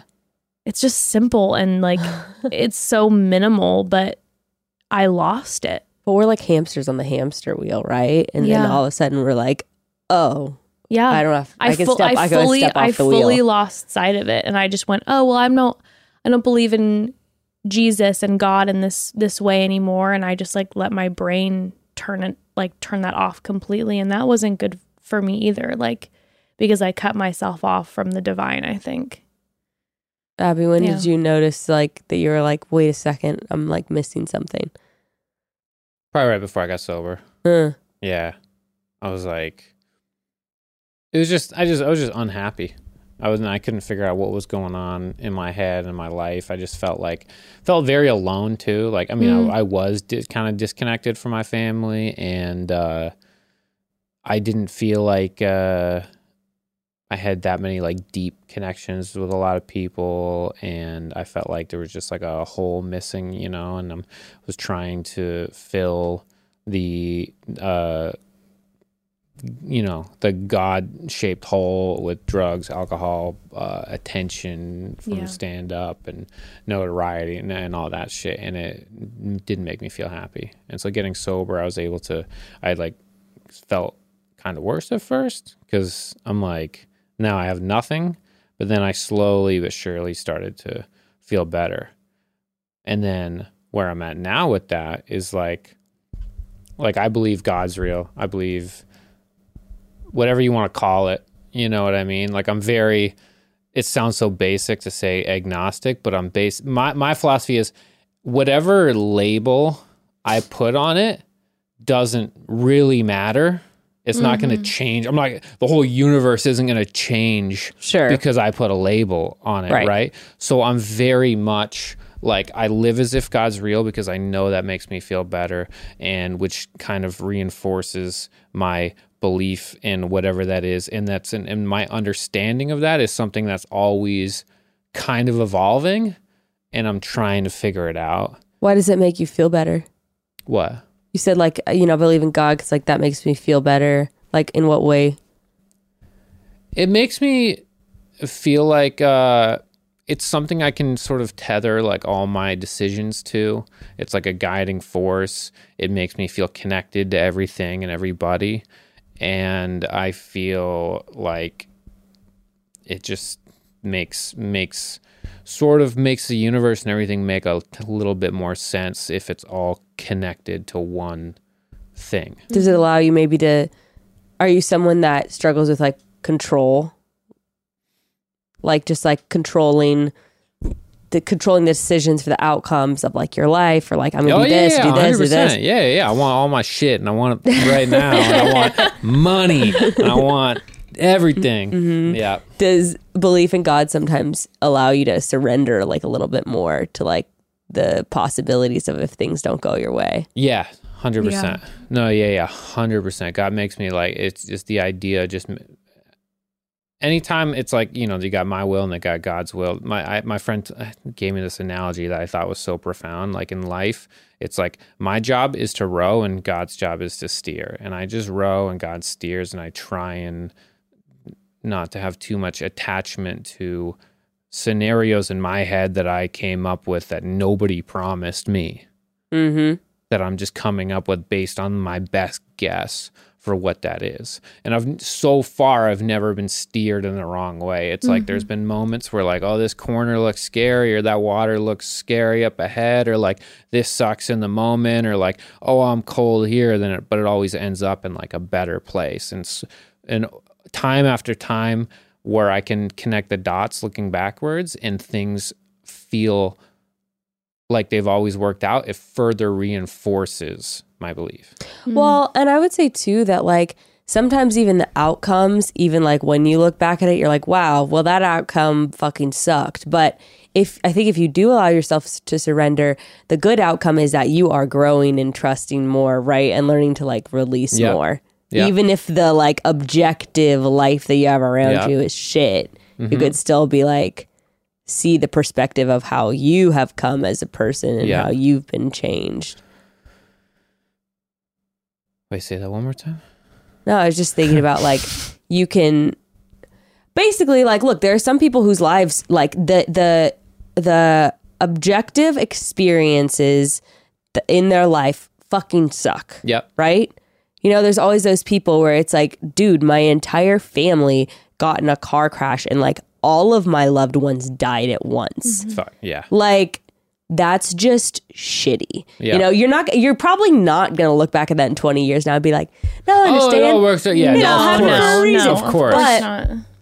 But like I think what you're talking about about surrender and this idea of like sort of God steering, even if you're going through all this shitty stuff, you could still look back if you have kind of like allowed yourself to surrender Yeah. and be like, I have grown so much in like my trust in myself and trust thousand in percent. Well, also by surrendering, I realize how much control I actually do have Mm-hmm. over a lot of mm. things, mm. which is oddly enough makes you feel like you have more control in life and let and you're okay with what you can't control. Right. It mm-hmm. actually it, it gives me a lot more clarity on those things where I can pursue something to the most and put everything I have into it, yet still surrender and be okay with the outcome. And that's the whole point of it. Well, because like this is a cliche, but the only thing we can control is like our reactions to circumstances. Exactly. And even though that's a cliche, that's a really complicated concept. Yeah, it's a cliche that like it will never truly can understand. Well, it's so You spend your your you'll spend your whole life trying to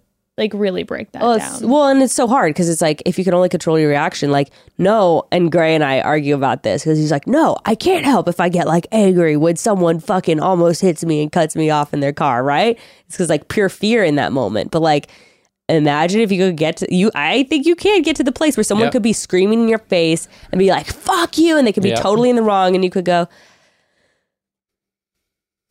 Yeah. can't control how you feel about that and Yeah. i'm not gonna let myself get like emotionally dysregulated and i just gotta keep doing me which is like year takes years of practice but i do think we all do have the power to control our reactions and recognize what's in our control and the way we react to situations that will make our life like that much closer to bliss Absolutely. Um, and you can't control if you want some opportunity and you're it's like uh Krishna said to Arjuna in the Bhagavad Gita, like you're entitled paraphrasing, you're entitled to your labor, not the fruits of your labor. You're you're only entitled the that's the only thing Mm. Ooh, you're like that. entitled to is is what you can do. You're not you're not entitled to any of the results.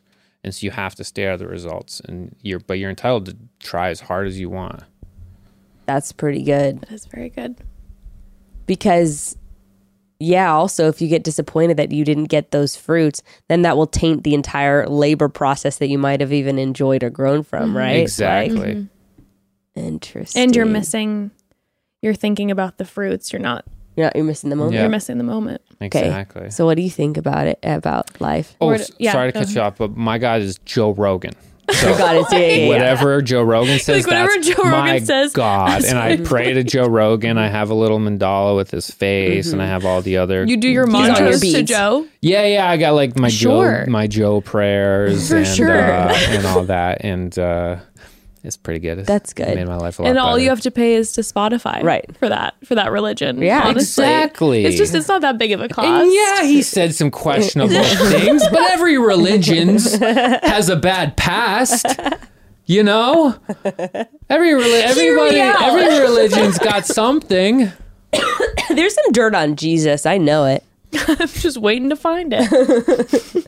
i know it i'm gonna figure it out um, where I land. So, like I said, it makes me feel good to think that there is a God, that there is some sort of deity controlling everything. But I don't think about it often because I feel like I cannot, it's not something that I'm ever going to, you know, be able to prove or disprove or really figure until like I'm face to face with my creator. okay. Um, but so that's that's not something that I honestly think about very often anymore for me because again I think that there's the trauma there too where it's like it was so that was was held to so closely by like my church is it's like there is a god he does ex- I mean it's so it's so black and white there's no like well maybe so I don't really go and there also the idea of god Right. it's this it's like this man figure it, it has to be It's for sure a man. it's a thousand percent a man there's no way it is Joe Rogan Boy, he's a fucking Um, chick, dude. he eats elk meat. He's often shirtless. Um, but I think that um, yeah, for me too, like you were saying, I have then this certain perspective of who God is because of how I was raised, and that's hard for me to shake. So even when I try to think about God in a different form, it's still kind of this man in the sky Yeah. and you know, whatever. So for me, I like to think that there's a deity. I like to think that there's a God, but it's not something that I think about often. What I feel like my kind of religion, religion, my faith has become um, is what I know here, which is human beings, which is hell which is hell. no, for real though, it's human beings, and that's all that I have. Like I can sit here and think about a deity. I can sit here and think about like what happens afterwards, and trust me, I do, and I get so scared. But what I do know that I have is is right here, and it's humans, and that's the only divine that I know that I can experience. So for me, that's become what kind of my focus has been faith wise is just existing with human beings and like what that looks like spiritually would be like loving on each other. I think you Hon- practice what you preach too, because every time I'm around you, I feel like you're such a warm, present Oh, person every time. thank you. I appreciate that. I Oh. I think I'm glad that I can fake that. I'm glad I can fake it. No. but I but you know, I um that's that's all that I and I kind of land there because and I literally bring this up literally every single time we talk about a religious episode, but it's just it's always stuck out in my mind and it was from an interview with Pete Holmes, whose podcast you were on. It was phenomenal. But um uh he did an interview with Brian Regan, who's another comedian I who love Brian everyone Regan. amazing, but everyone assumes he's a Christian because he's like quote unquote swear. clean, Yeah. right? And so Pete asked him, like, you know, what do you believe? What do you mean clean? Like doesn't swear. He doesn't swear. Oh, you know, he oh, doesn't do dirty jokes or I'm whatnot. like he doesn't eat pork. What are you talking about what do you mean clean? no, but um, he he asked him, you know, what do you believe about God? And Brian said, I I don't typically like to answer that because I believe something today, but tomorrow I could read something that changes everything. So that's kind of how I feel as in the sense of I can what get behind that. right what god is. I'm like i kind of have my feelings right now but tomorrow they might change and sometimes they do. But human beings i have here. So from one, one of my favorite like derek walcott poems i've just been trying to live spiritually on a plane that is give wine give bread give back your heart to itself. Like sit and feast on the life that you have like that's it and so when I have these conversations about like God and I enjoy having them, I'm like, I don't think about that as much as I do just human existence and love here. And I guess I'll find out after. I don't know. When you envision death, what do you like? If you had to put your money on it, what what's it going to be like?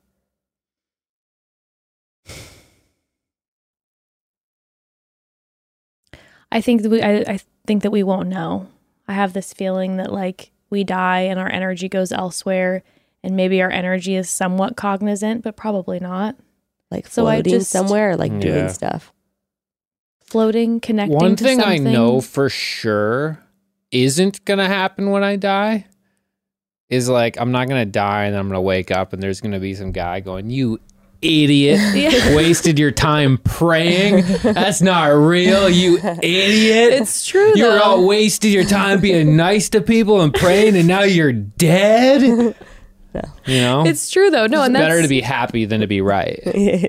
it's true. It's so true. And that's the thing. And that's kind of, we were talking about at the top of the episode where I'm like, I used to feel kind of like triggered by people who were participating in certain religious practices just because they were harmful for me growing up. But I'm like, if you're not hurting anyone and that's what brings you peace and serenity and joy here and helps you love on other people here, I'm all for it. But I think that's all that we have is just loving on people in this plane. And then maybe we'll find out at some point after we die and maybe we'll be cognizant and maybe we won't. Where do you land now? I have no idea where you land now. We haven't talked about it in a minute. No, I mean, I think first of all to like I where I am at just with different religions in general is I'm like and no insult to anyone, but like I get so infuriated right now with like some of my family members or friends where they're like, "No, like I think that this is what it is." And I'm like, "Bro, you have no fucking like we literally have nothing to go off of." No. Like that is where I'm at. Where like when Christians are just like, "No, like I know there's a God and like Jesus died for me." I'm like, "Okay, like that's fine. You can believe that." Like but to think that that's like the the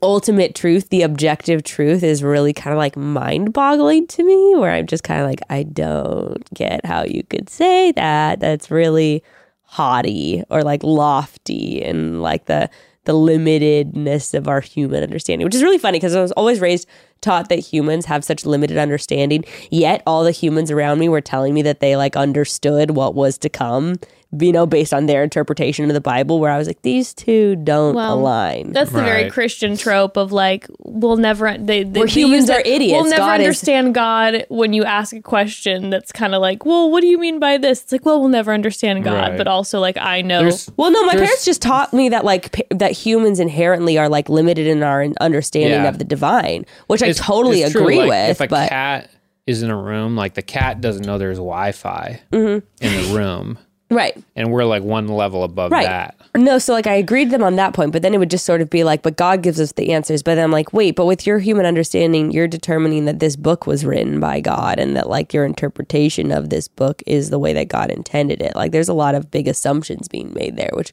I I'm not really into, but I'm fine if you are. I really so that that's where I'm actually at the point where I'm like, I really don't give a fuck if people are like super like heavy into their religions. Like it, it bugs me sometimes where I just like roll my eyes at like I'm just like, okay, I think that's kind of dumb. But it really like doesn't bother me and I'm and I'm all for it and uh Have you had any do- full circle moments? I mean, yeah, I've had I've had moments. Um, I, I I don't think I've ever fully like stepped away, stepped away, but like definitely in the past few years, like I think this is what. I, okay, so like I got a, a tattoo of like a rosary thing, which the rosary is just because it's cute and Nicole Richie did it. But people are like, why would you get a cross? You know, if you like always talk about like your Christian upbringing, and I'm like, dude, I don't think people understand. Like I love the Bible. I'm very knowledgeable of it. I love reading it. I feel like I get so much spiritual insight into myself, into like this the, this history of the past of our culture and our world and like where people stood on things and how they did things and how much of that truth transcends through time. You know, like my favorite verse ever is from Ecclesiastes and it says something to the effect of like um, what has been is what will be, and what has been done is what will be done. There's nothing new under the sun. And there's so many passages in the Bible like that that I'm like, boom, yes, like this is eternal truth. This is eternal truth of our existence as humans. And that's what this book is about about like human fucking, the arc of human existence.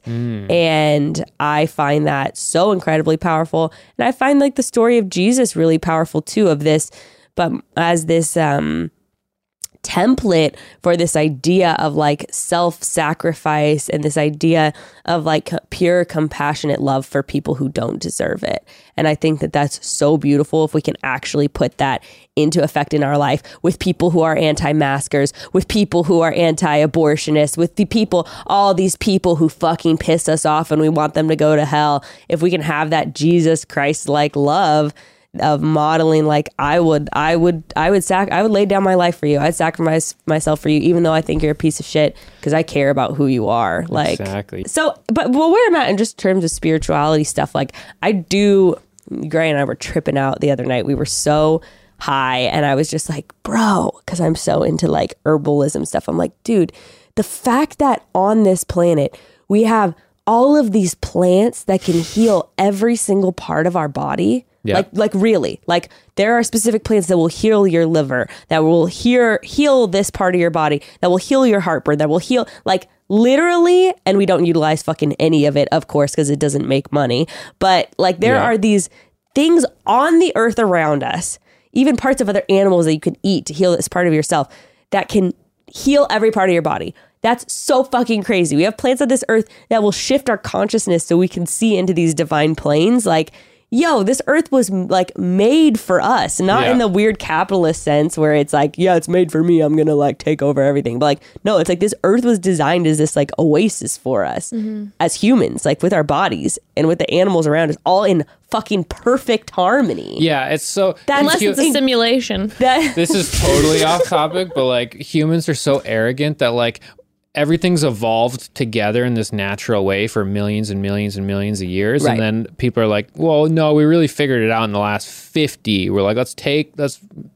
manufacture food, take out all the nutrients. Like, that's the way to do it. right. well, it is the way to do it to make money. Mm-hmm. Yeah. So if you want to, but anyway, yeah.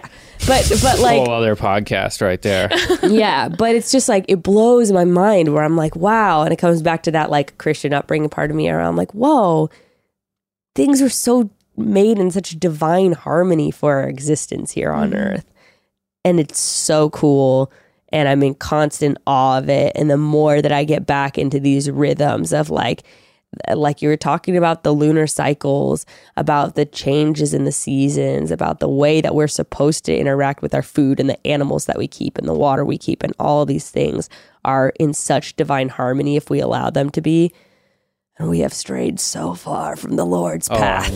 We have strayed far from God's good graces. Let me I tell you. And again, that's another podcast.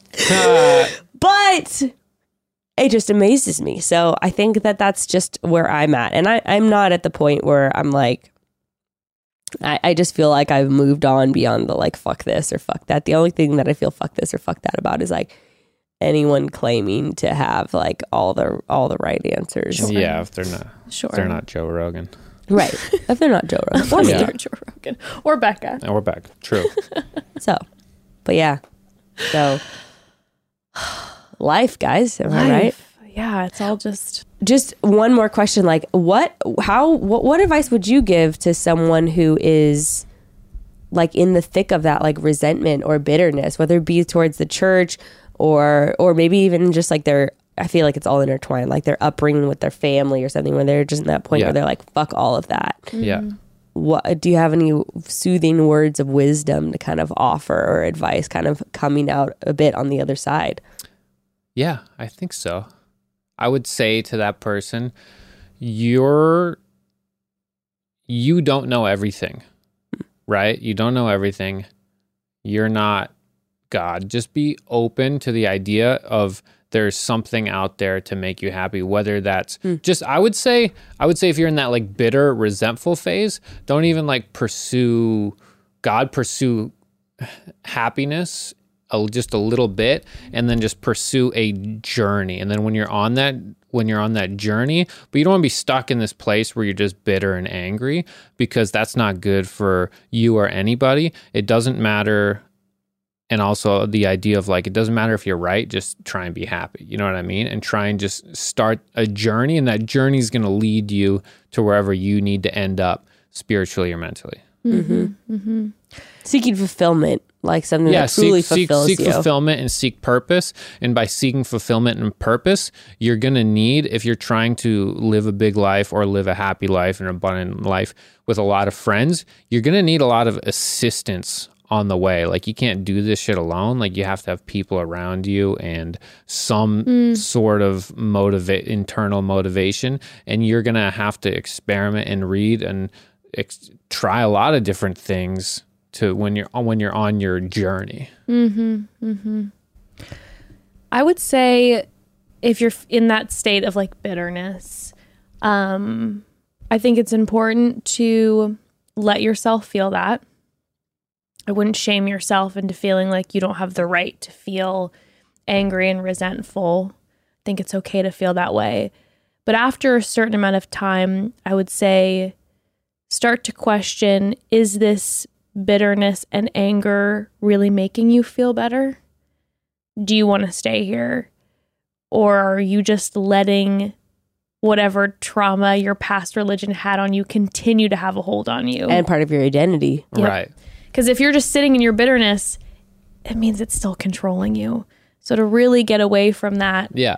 e- echoing what you said, Abby, is just like pursuing. Maybe you're not, you don't want to pursue faith. Maybe you don't want to pursue anything that has anything to do with God, but pursue something that brings you peace. Yeah. And it'll come eventually. Hmm. There's a lot eventually. of people that are like quote unquote too smart to be happy. Like they wear their anger and bitterness as Mm-hmm. a badge of honor. When it's Absolutely. like, are you? sm- Is that smart to be angry all Yeah. the time? Like I, I don't think you're smarter than so. You can't. Obviously, you want to be happy. So why can't you figure that out then? If you're so smart, how come you can't figure out how to be happy? Yeah, again, all peace, yeah all we know, all we know, the only thing we know is that we have right now. So why why waste it in resentment? Again, let yourself feel it. Yep. I think it's important to process it, but this is all we know that we got. So I think it's important to I think stuff it down and hit Yeah. them weights, baby. Therapy. Fuck therapy. just stuff all your resentment and anger down, let it boil over until one day you absolutely lose your fucking mind. That's what I think. I think like just remembering kind of in terms of both of what you were saying is like just remembering like we're we all want to feel connected, right? We want to feel mm-hmm. connected to something, to someone. Um, and remembering that in the way that you give grace to others and in giving grace to yourself. I was like driving. I've just been thinking about that a lot lately because with this couples therapy stuff, they're talking about like when you're at a disconnect, it doesn't matter like what, whether it's about him not coming home when he said he would or about her cheating or whatever. It's, it all comes down to like you're both longing to feel connected and you don't know how and you're at an impasse and it sucks and it's making you feel frustrated. And yesterday I was just like driving and I saw this girl on the side of the road and her boyfriend was driving. I'm assuming it was her boyfriend and she was just fucking screaming into the car. You Oh, know, she was so in that moment where she was just like, fuck you, you know, bah!" like, and I was like, oh girl, I've been there. I know that feeling of being so out of control and so mad and so, uh, untethered. You just don't know. You don't even fucking care you're in a public place. Fuck who sees me screaming. But anyway, I just like literally, I was like, damn, okay, this is a shift in thinking. I looked at her and I was like, wow, like she wants to feel like connected to him in this moment. And she's so far away from that and is so frustrated being there. And I was like, damn, okay, look at my, per- look at my therapy uh, perspective shift. But just like remembering that for people, like even the, d- the person who's being a fucking dick at the airport, Yeah. like, you know, whatever, all those people, it's like, damn, they're going through something. They don't even know how to connect the dots in their own head and just having grace for yourself and the people around you going through all that shit. So, Yeah. but Abby, thank you so much Thank for you joining so us. What a wonderful for being conversation. Thanks so much for vulnerable and open. me. Okay, What do you have do you to have plug? any dates coming up that people can see your stand up? Do I Anything to plug? dates coming up? Uh, I'm gonna be in New York for the month of June. Ooh. stand up all over the place. I might be in Canada the first first week of June. So it, n- I don't have the exact dates on anything right now, but just find me on social and I post all of my shows, my story, and everything. And I'd love for everyone to come out and check it out. Cool. We love Your you, socials? Abby. What are your socials? Oh yeah, the Oh, socials. at Abby Roberge, A B B Y R O B E R G E. Abby, And thank I you so can- I'll much. Thank plug you, Abby. Thank you so much. Just so nice seeing you girls. Oh, we love you. both just somehow continue to be more attractive and cool every single day. try. Thank And you so uh, much. it's awesome to be here. Chat soon. we'll chat soon, broads.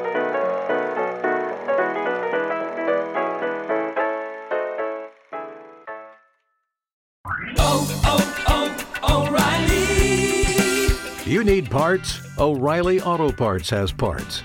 Need them fast? We've got fast. No matter what you need, we have thousands of professional parts people doing their part to make sure you have it. Product availability. Just one part that makes O'Reilly stand apart. The professional parts people. Oh, oh, oh,